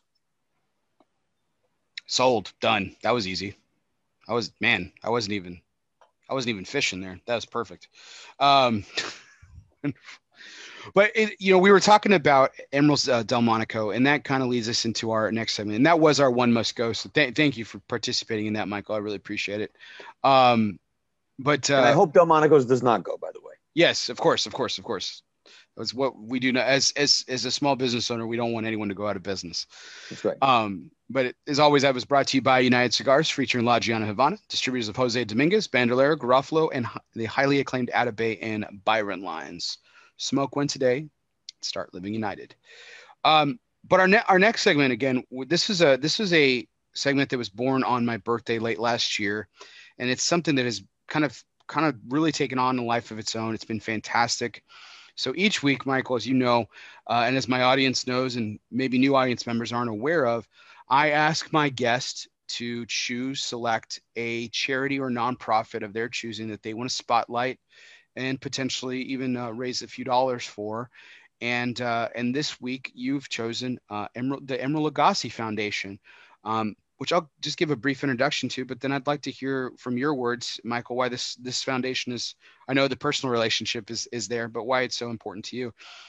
Um, really great organization designed to um, to spur interest in the culinary arts, but arts themselves in uh, in today's youth in this country, and they've done some incredible work. Fourteen million dollars raised since its inception uh, for culinary nutrition and arts education for today's youth. Uh, it's been a fantastic organization that's you know tackling a field that a lot of you know a lot of you know the arts kind of gets left and put into a corner in a lot of cases. And certainly the culinary arts is even a small fraction of that. So it's it's it's a really cool organization. And i'm excited to hear uh, why you chose to spotlight it tonight so i got involved in the Emeril lagasse foundation i want to say 2006 so it started in 2002 um, and it was created by Emeril and his wife alden and uh, the year of Katrina, it had to move. There used to be a gala and a big event in New Orleans every year. The year of Katrina, it had to move because um, it's typically in the fall, and New Orleans was still in deep trouble. So they moved it rather than canceled it to Las Vegas. I think that was 2005. So in that time, I had met um, uh, a handful of winemakers and and um, was doing some work with them um, fundraising funny enough and and events and i met a winemaker named fred schrader um, who in the cult cabernet world is um, is a pretty well known guy we became fast friends and uh, and he said that he was doing this event um, in New Orleans. It was the first year it was going to be back after Katrina and wanted to know if I wanted to help. And I said, you know, we do a lot of events. What is it? And he said, it's it's uh, with Emeril Lagasse for this Emeril Lagasse Foundation. And I said, boy, that sounds cool. So we did it. Um, and at that time, it was just this this gala, which was very nice. And the night before was a small little benefactors event um, for people who bought tables, for some of the major donors.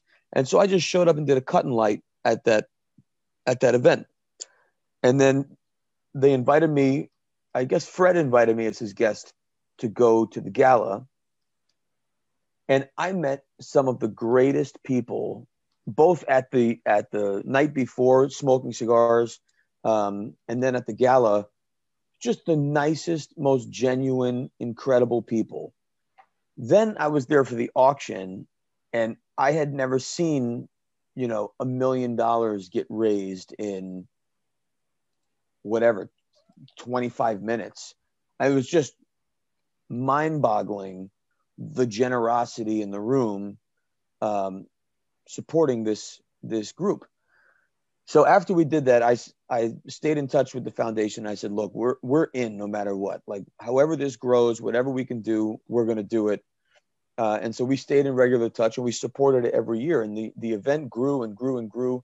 In fact, it, it ended up morphing into this other event called Boudin Bourbon and Beer, which then ultimately was held at the Superdome for, I don't know, 3,000 people. Um, and we would show up and do a cut and light line all the way down um, the steps. And, uh, and it was just this it was almost this homecoming every year. Um, and what I what I found sort of exposed to first through Emeril's organization, and now as I've been involved in other organizations, um, there is this incredible camaraderie and community within philanthropy. And let's face it, these are fun events. who are generous with their time and generous with their money and generous with their hearts, all looking to raise money for a good cause by eating and drinking and donating and bidding. And that's what these guys were doing. And, you know, I was able to, over the years, visit some of the facilities um, that the Emeril Lagasse Foundation supports. Um, one specifically that was using culinary arts um, within um, uh, this home for special needs. And they were learning these real life skills. Everything for that lunch was was prepared and served by people who lived in this home. Um, they've done they've done everything from from uh, uh, youth at risk youth to homeless adults, and even now in COVID, they've they've taken some of their resources and have put them back into the community to help small businesses. Um, but it's really it's it's uh, the overall community that's involved and supports the Emeril Lagasse Foundation is an incredible group of people, and the return on their investment of time and money, when you look at the lives impacted and the, the results of of um, the Emeril Lagasse Foundation's support on on people's lives, it's it's measurable and it's dramatic, and and it's it just it's a very very special organization with very special people. Um, I'm on their advisory council, and uh, and it's just it's something that is that is deserving of of uh, more awareness for what they do um, and more support. So I thought that was a perfect, a perfect opportunity and timely, given that we were just celebrating at Emeril's a week ago. Yeah. No, I, I, thought that was I thought that was perfectly timely. And, and for those interested, I placed a link. Uh, there's a link attached to the advertisement earlier today on my Facebook page. You can hit that donate button. What's really great about Facebook donations is 100% of the proceeds. It's not like GoFundMe.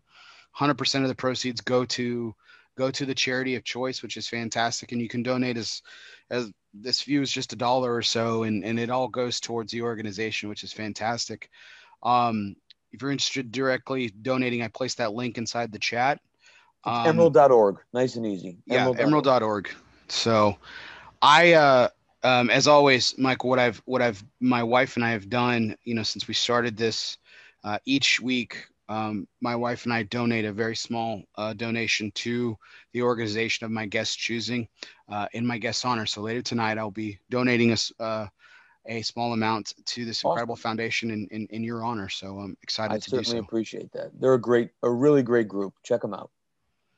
You, you know, it, this exercise has, has, has been really interesting because we've, we've had a great number of, of charities been brought to the attention on the show. And I, and I absolutely love it. Um, and it, it's uh, what I've the interesting observation I've had is that there there are some folks that like they they genuinely want to think about it because they they probably have their interests spread around quite a bit. Um, and then there are people who kind of give me that snap decision because they work so closely and are so devoted to it. And you were one of those like I was explaining before I could even ex- finish explaining what the segment was about. You were like the Emeril Lagasse Foundation. And, and look, uh, there are, I mean, there are lots of organizations that we support. City Harvest. Um, I raised money for years for my high school, um, which, interestingly enough, over the years I've supported Emeril's events. Um, and when I was raising money in my last two years for my high school, Emeril used to donate um, like an Emerald pots and pans set, which I would also I would always auction off for you know decent money. And then he said to me one year, uh, he's like, "We're gonna we're gonna kick it up for you this time." And I was like, "I don't even know what that means." He's like, "I don't either, but but we're gonna really kick it up." So we ended up auctioning off a night at the Nat Sherman Townhouse with Emeril Lagasse for 20 oh. people, and um, he cooked. He flew to the store with his culinary team. He, he had he bought in New York two microwaves, a fryolator, and two pizza ovens. And we set them up downstairs in the lounge. They flew all the food in, and he cooked for 20 people hors d'oeuvres in the lounge. it was outrageous. That's fantastic. And then he donated again the, the very next year.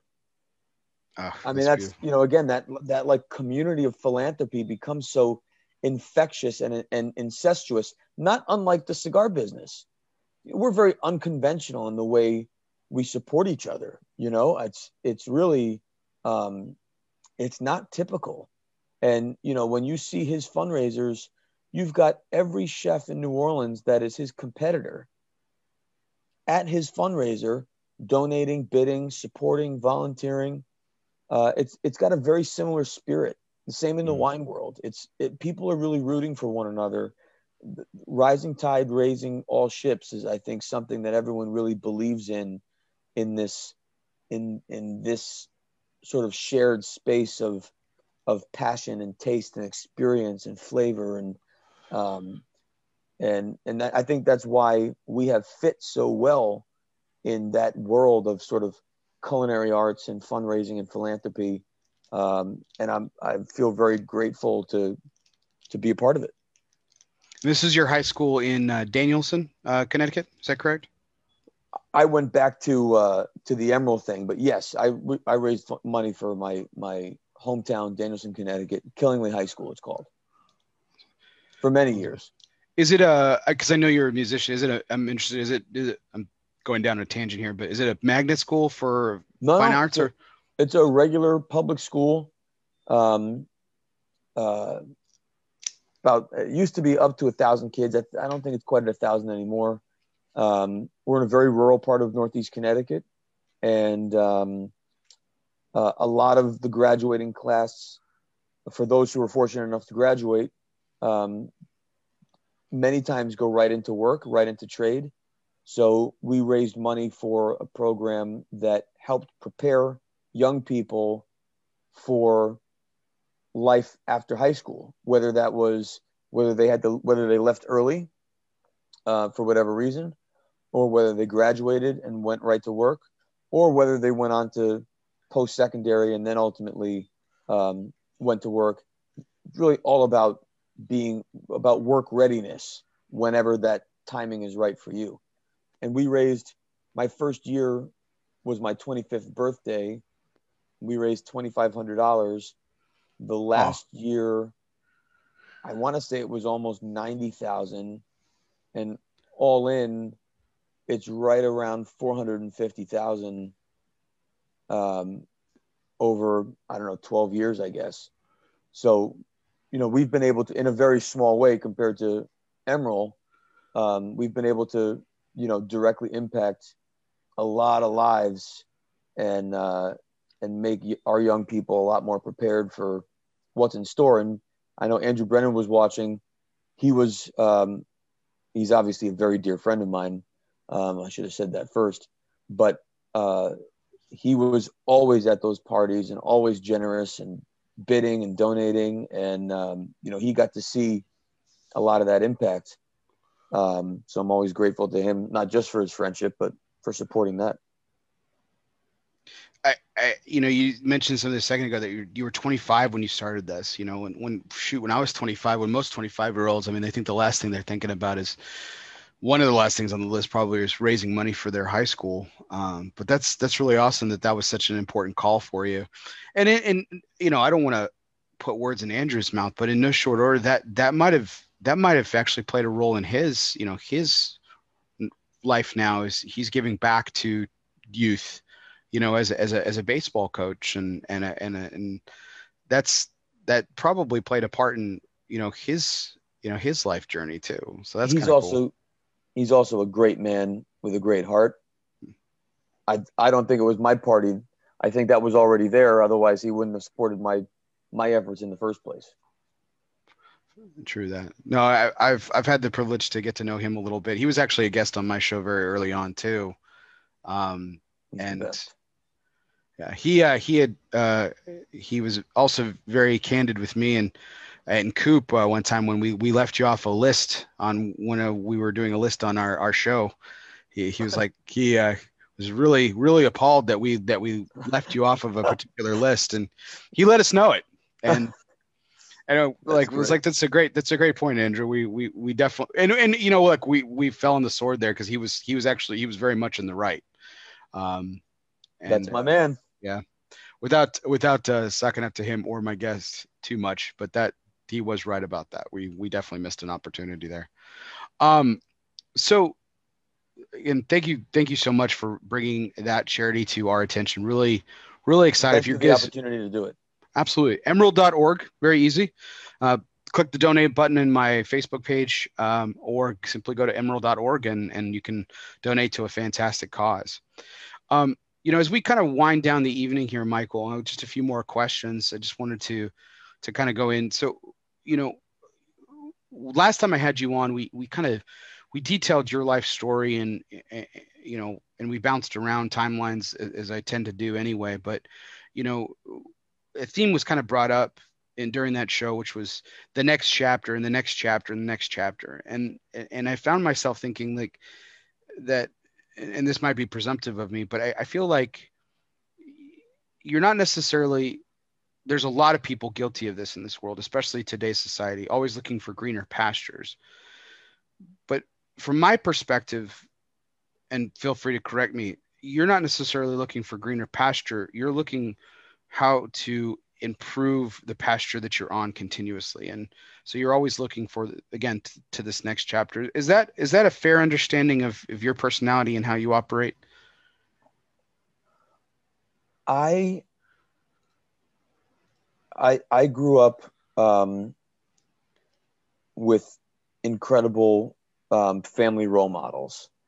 And i think specifically about my dad um, who's still alive and well and his dad, and um, they both were were super um, focused on this idea. I shouldn't say focused. That's that's not the right word. You gratitude is something um, that they led with in their life. Um, and so I always, in every job I ever had, my my goal in that job was not necessarily to climb to the top. My goal in that job was to do everything that was expected of me and more to make sure that the person I was working for felt like they were getting their money's worth out of me. And so if I could overperform and overdeliver, that was my way of showing gratitude for the fact that they were willing to pay me um, and give me a job. So, in looking at the opportunities I've had, there really wasn't an instance where I was eyeballing a new opportunity and was kind of gunning for that.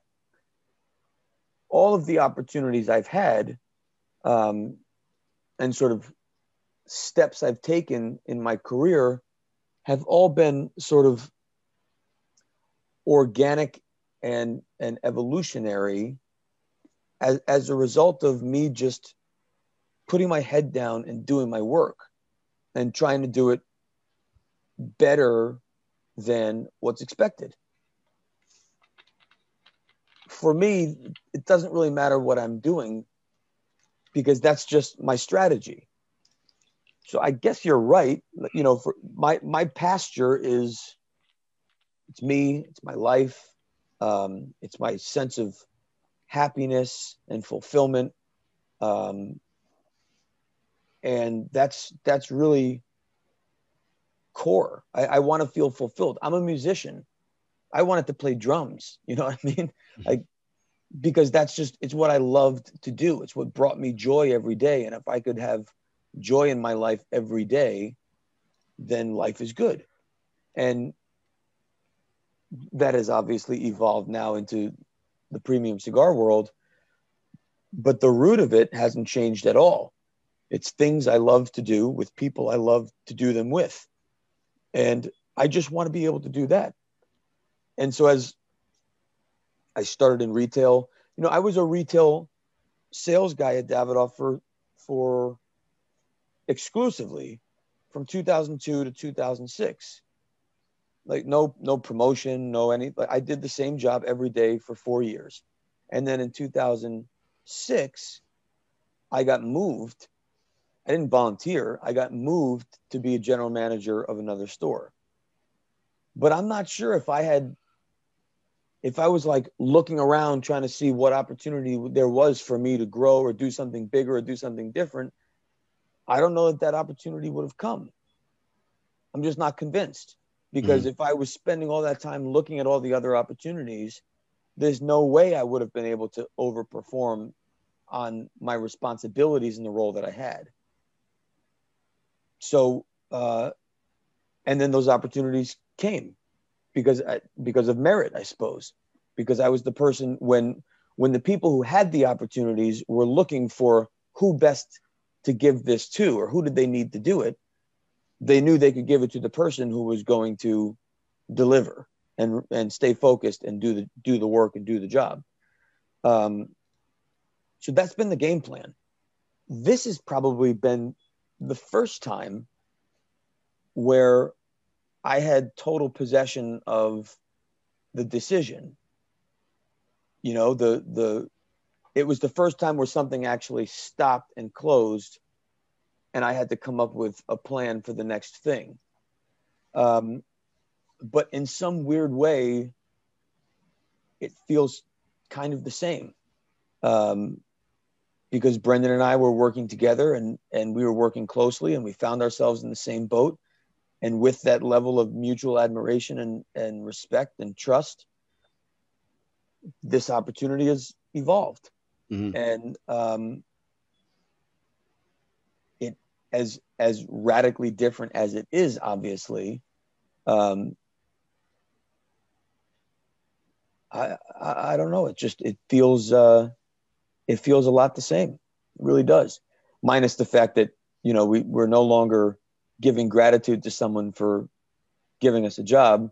Now we're giving gratitude to our wives for allowing us to do this ridiculous idea of starting a cigar business. Um, but it's it, my my focus is no different, and my ethic is no different. My philosophy is is really no different today than it was when I was 16 working in a pharmacy, 18 working in a donut shop. You know, it's it's all the same. 20 working as a musician. It's just head down and do it the best I possibly can, and then make sure that I I give I, I express my gratitude, and whether that's to someone paying me as an employer to an employee, or whether that's a customer giving me their money and I'm putting it in the register for a bagel, for uh, a donut, for a cigar, someone buying a ticket, someone buying a CD. It's always been that that balance of of um, over performing at my best, um, whether on stage or behind the register, be performing at my best because someone is giving money and I have to make sure that what they're getting is more than what they're paying for. That's what we're committed to here. I don't think I answered your question at all. I'm sorry, but no, I, I think he no, I think he did, and it, it, it brings back, you know, it brings back another story that I've learned about you and. You, you, when you moved to Nat Sherman in, in, in a lot of ways from a 30,000 foot view, it may have seemed like either a lateral or maybe even a demotion in some sorts because you went from managing two two stores to essentially managing one. Um, there was a lot more to it than that, but again, this, from a thirty thousand foot view, that's what Patika could see, and and I actually used your life story in an example. I have a, a, a friend of mine who, um, and I won't embarrass him by calling him out by name, but and he's but I've been long on the record that he is hot from job to job to job, always looking for that greener pasture. You know, always looking for the more of the money, the more prestige, the better title, etc. And every time he does it, he always asks my advice on it, and I always tell him like, "Well, why are you doing this?" Like that's the motive. Like, why are you why are you doing this? And he always has this different answer, but what it boils down to is the fact that he, you know, he he's chasing he's chasing that he's chasing that that that title. He's chasing that that that that financial opportunity. There's nothing wrong with that. There really isn't. But i used you the last time that this happened um i used i used you as an example. I said listen i happen to i happen to know somebody that built something incredible because he took a risk and he took an opportunity that you know on surface level from a 30,000 foot view may have looked like even a demotion, at the very best of, you know, a lateral move to manage a family business and carry on a legacy and a torch that had been burning for 80 plus years at the time. And and I, you know, at the end of the conversation, I said, you have to, you have to ask yourself, you know, what are, what are you really chasing? And when you get to what you're actually wanting, if you can answer that question, if you actually get it, are, is are you are, are you ultimately going to be satisfied? I'm not talking about happiness. That's a that's a little bit more of a philosophical discussion. But are you are you really satisfied with what you achieved? And I, I really can't answer for him if if if your story actually triggered something inside of him or not. But what I what I will say for myself personally is that and for for those listening, I think I think your story does paint that perspective that, you know,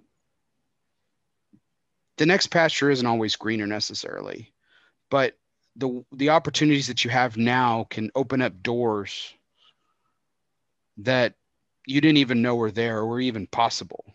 Because I mean, if you thought about 2011, 2017, the idea of Ferio Tego was I mean, wasn't even a glint. I mean, it, right, right. So, I think there's, um, look, sometimes it's just personality. I'm an artist. Every day was different. Every gig was different. Every club was different. Every set was different. Every time you played the song, even if it was the same song, it was different. There, there are a lot of people that need that constant change, constant new, constant change, something new, new, new, new, new, new, new, new punching a clock every day in the same job doesn't work for a lot of people. Um, where I was able to find that balance was within the routine and the consistency and the dependability of my work how do I create the new? And as long as I'm delivering on what I need to do, that gives you time to be creative, to think differently, to try and make a new experience, a new event, uh, a new product. Depends on where and when in my career I was. But I find that the idea of routine isn't as routine as it may think when you realize that, in fact, every day is not a repeat of the day before. It mm-hmm. is completely unique and different. And you have to take advantage of that and embrace it and celebrate it and use that that as a as a springboard use that reliability and consistency as a springboard to really highlight and and embrace and experience the few things that are new and sometimes you have to create that for yourself but why recreate the whole thing? Then hmm. you have to reestablish the reliability and, depend- and dependability in order to have the foundation and springboard to start doing the really fun creative new experiences. But then if you jump to another one again you have to build all that up again. And that just wasn't wasn't for me. And it's not that there weren't opportunities to jump because there were but sure. then that also goes back to my mindset which was well these people have been really good to me and they've given me an opportunity and they pay me and i show up every day i don't want to leave them to go to another company where even though the job may be different and it might be more money you know at its core i'm doing the same thing i'm going to show up every day and do work for them mm-hmm. is it is it so much more that i'm going to turn my back on the people that have been good to me is it really so much more? Maybe not. Maybe eventually it could be if i just keep springboarding but I, I'd, I'd much rather be fiercely loyal and overperform um, and then be uh, hopefully more valuable than you know being uh, temporary to a whole lot of different people. Absolutely michael this is my last question before our curveball segment to conclude the evening. You know last time we we we chatted um we we kind of went down memory lane a little bit with your name and its evolution through time right? You know if you you you said that you know if if someone referred to you as herc you knew that that was that was somebody from college because that's at or college or ashton. And that was that was that. Um, one person uh, said called you a name that i won't repeat just out of just in case if you said it out of a whim you didn't want me necessarily to repeat it but um and then but when you came to davidoff you became michael in high school you were always mike you were just mike and so yep. and and so since davidoff and into nat sherman we we we know you as michael and I don't know if I could ever call you Mike. That would just be weird. Um, but you know, as we look, as we as we're on the the sunrise of this this beautiful new project that you and Brendan put together in Ferio Tego, will Michael just continue, or will Michael look differently to the Michael that we knew from Nat Sherman? I actually had this exact conversation, uh, and I may be uh, I may be talking, exposing confidences, but I'll just tell my part of it with Matt Booth. And I, Matt and I are, are incredibly dear friends. And I think, you know, outside looking in, we are probably a unlikely pair to be uh, as close as we are. And I said exactly this question to him because I said, you know, I've, I feel like I have evolved as my career has evolved. And so they've been unique moments where I've kind of been able to do a little reset. Um, and I, I said to him, I'm really struggling with Ferio Tego. Do I need to do that? And his comment to me was, um, you've kind of already done it. Like it was already starting before you knew it was starting. Um, and so you just need to just stop thinking about it and just be you. Just do what feels right because now you're you're not you're not um, Michael Herklots, employee X of X company, but Michael Herklots is Ferio Tego. And so just just do you. You want to wear a suit, wear a suit. You want to wear sweatpants, wear sweatpants. You you know, this guy calls you Mike and this guy calls you Michael. Like now it doesn't matter because this is the culmination of all of it. And so just go do you. And I was like, that's that's great. And so that's you know, it's funny that I even thought about it, but it, it occurred to me, and that also sounds incredibly egotistical and and vain. Um, but as an artist, you know, every new chapter, every new job is like a new show. And so you get cast to play a new character. And when you get a new character, you have a new costume. I mean, that's part of the show. Right. And I guess I didn't realize how much that mentality or relationship kind of played a role throughout my career. But I think in hindsight, it probably has played more of a role than I recognized. Um, but now I think this is this is the most comfortable I've ever felt, where I can just I can just be me, and I and uh, and it is what it is. And if if I'm dressed up because that's how I'm feeling, that's what we're gonna do. And the and the um, the opportunity or the or the situation calls for a suit, I'm in a suit. If I'm in Texas and it's summer, a year ago I would have worn a suit, shirt, and tie. This year, I'm not going to do it. Vegas, perfect example. I've never been to the IPCPR, PCA, or RTDA in my life, not in a suit. And I didn't wear a suit this time. I didn't feel like it was authentic in the moment to what we were what we were offering and doing and talking about just didn't feel right. So I didn't do it. And I've never felt more authentic in my life than I did at this show. So I think moving forward, what you what you're going to see is what you're going to get. Handcuffs are off. Handcuffs are off. I love it. Michael, I, I, again can't thank you enough for your time tonight. My last question, of course, is always our curveball segment. And I always recognize that Sunday is family time. You're a, you're on a family retreat as it is right now. You know, you're with family and took time after uh, after the PCA to to spend some time with family, and you still sat down with me for a couple hours. And I know the I know the girls are probably in bed or should be in bed. Um, Everyone's sleeping, so bring it. So, so I greatly appreciate um, the time that you took tonight. So. Um, so the curveball segment, which is always sponsored by Dunbarton Tobacco and Trust, fastballs or curveballs, it doesn't matter since the company's inception. Steve Saka has been knocking them out of the park six consecutive years in the consensus top three. Yeah, I looked it up and I even got fact checked on it too. So to that point, we were just talking about Michael.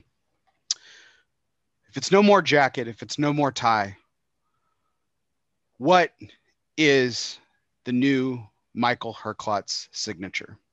It could be a tire, could be a phrase, could be a hairdo, could be facial hair. I'd be fond. I'd be great if you'd just grow a beard. That'd be fantastic. I can't. Like, it gets all patchy in here. I got no connectors. It's really, it's not good. But you got the soul patch, man. You worked the shit out of that, so it's all good. Took me a long time to grow. I'm afraid to shave it off. I'm afraid it won't come back. uh,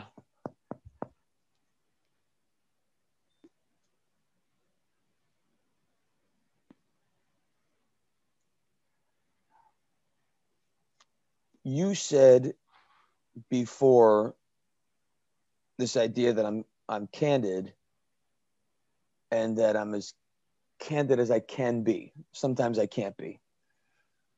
And then I responded, I've always been as candid as I was able to be. Um,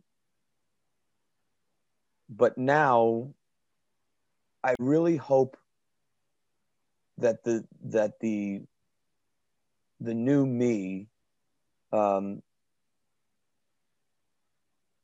is very clearly authentic and that people um, are able to to pull to extract from me um, my genuine appreciation and gratitude for the last 20 years.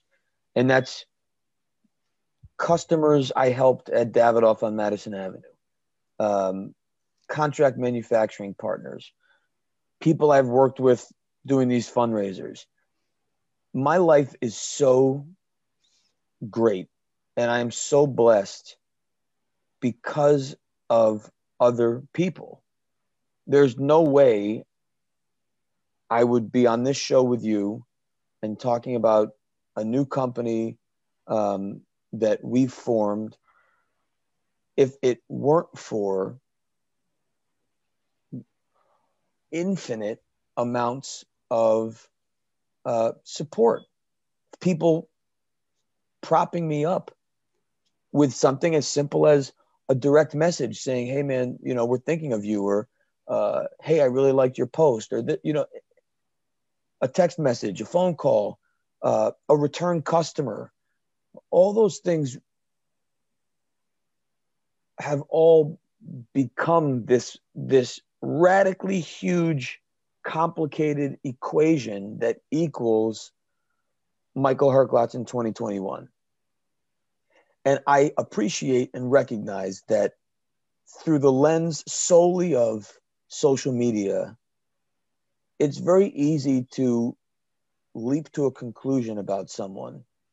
And in fairness, I have deliberately, I deliberately craft my social media um, to make sure that I'm delivering a very clear message, and that can that can come across as arrogant and egotistical and vain um, if I'm in a suit every day. I totally get that, but I hope, and it's really why I appreciate platforms like this and the opportunities to come on, um, is that more and more I'm able to just be me and to be open and to be transparent and to be authentic. And 100%, some of my authenticity is my vanity and ego. I, I mean, I, I get it. How can it, it just is. Um, but it's not what defines me. And I hope that now through opportunities like this and opportunities to be uh, with customers and, and friends, um, I hope that I'm able to demonstrate the most authentic version of me. And that's not a suit.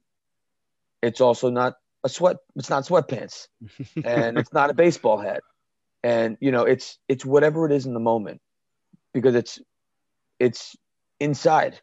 That's that's the me. And so I guess hopefully more of my inside is more visible on the outside will be the new um, the new attire.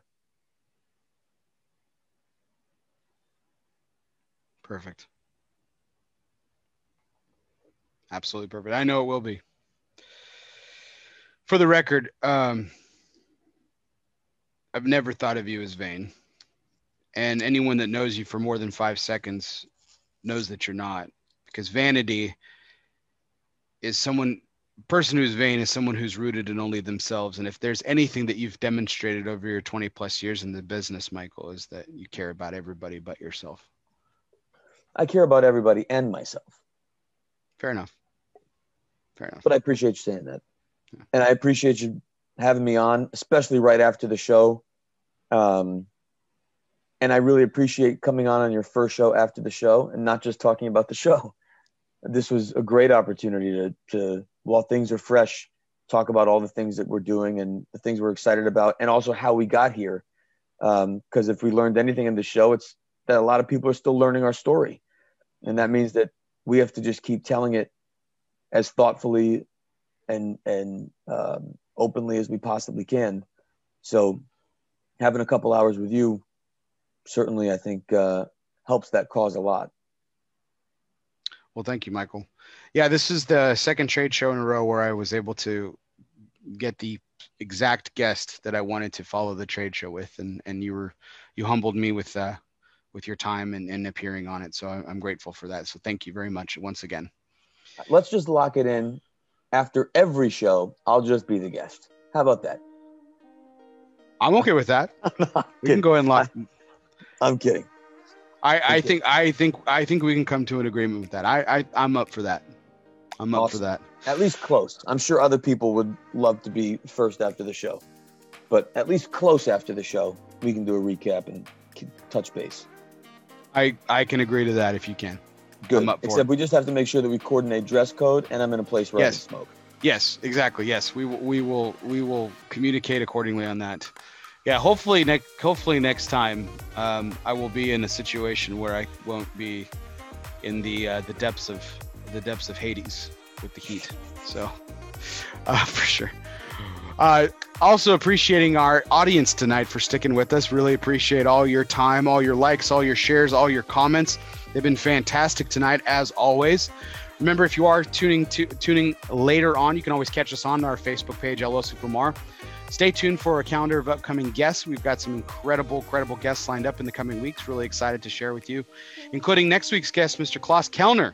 Klaus will be in session, uh, and we'll have him on for our 177th take next week. It'll be a fantastic one for sure. We'll have some other guests is coming along well. You can check us out on YouTube, LL Sufumar as well.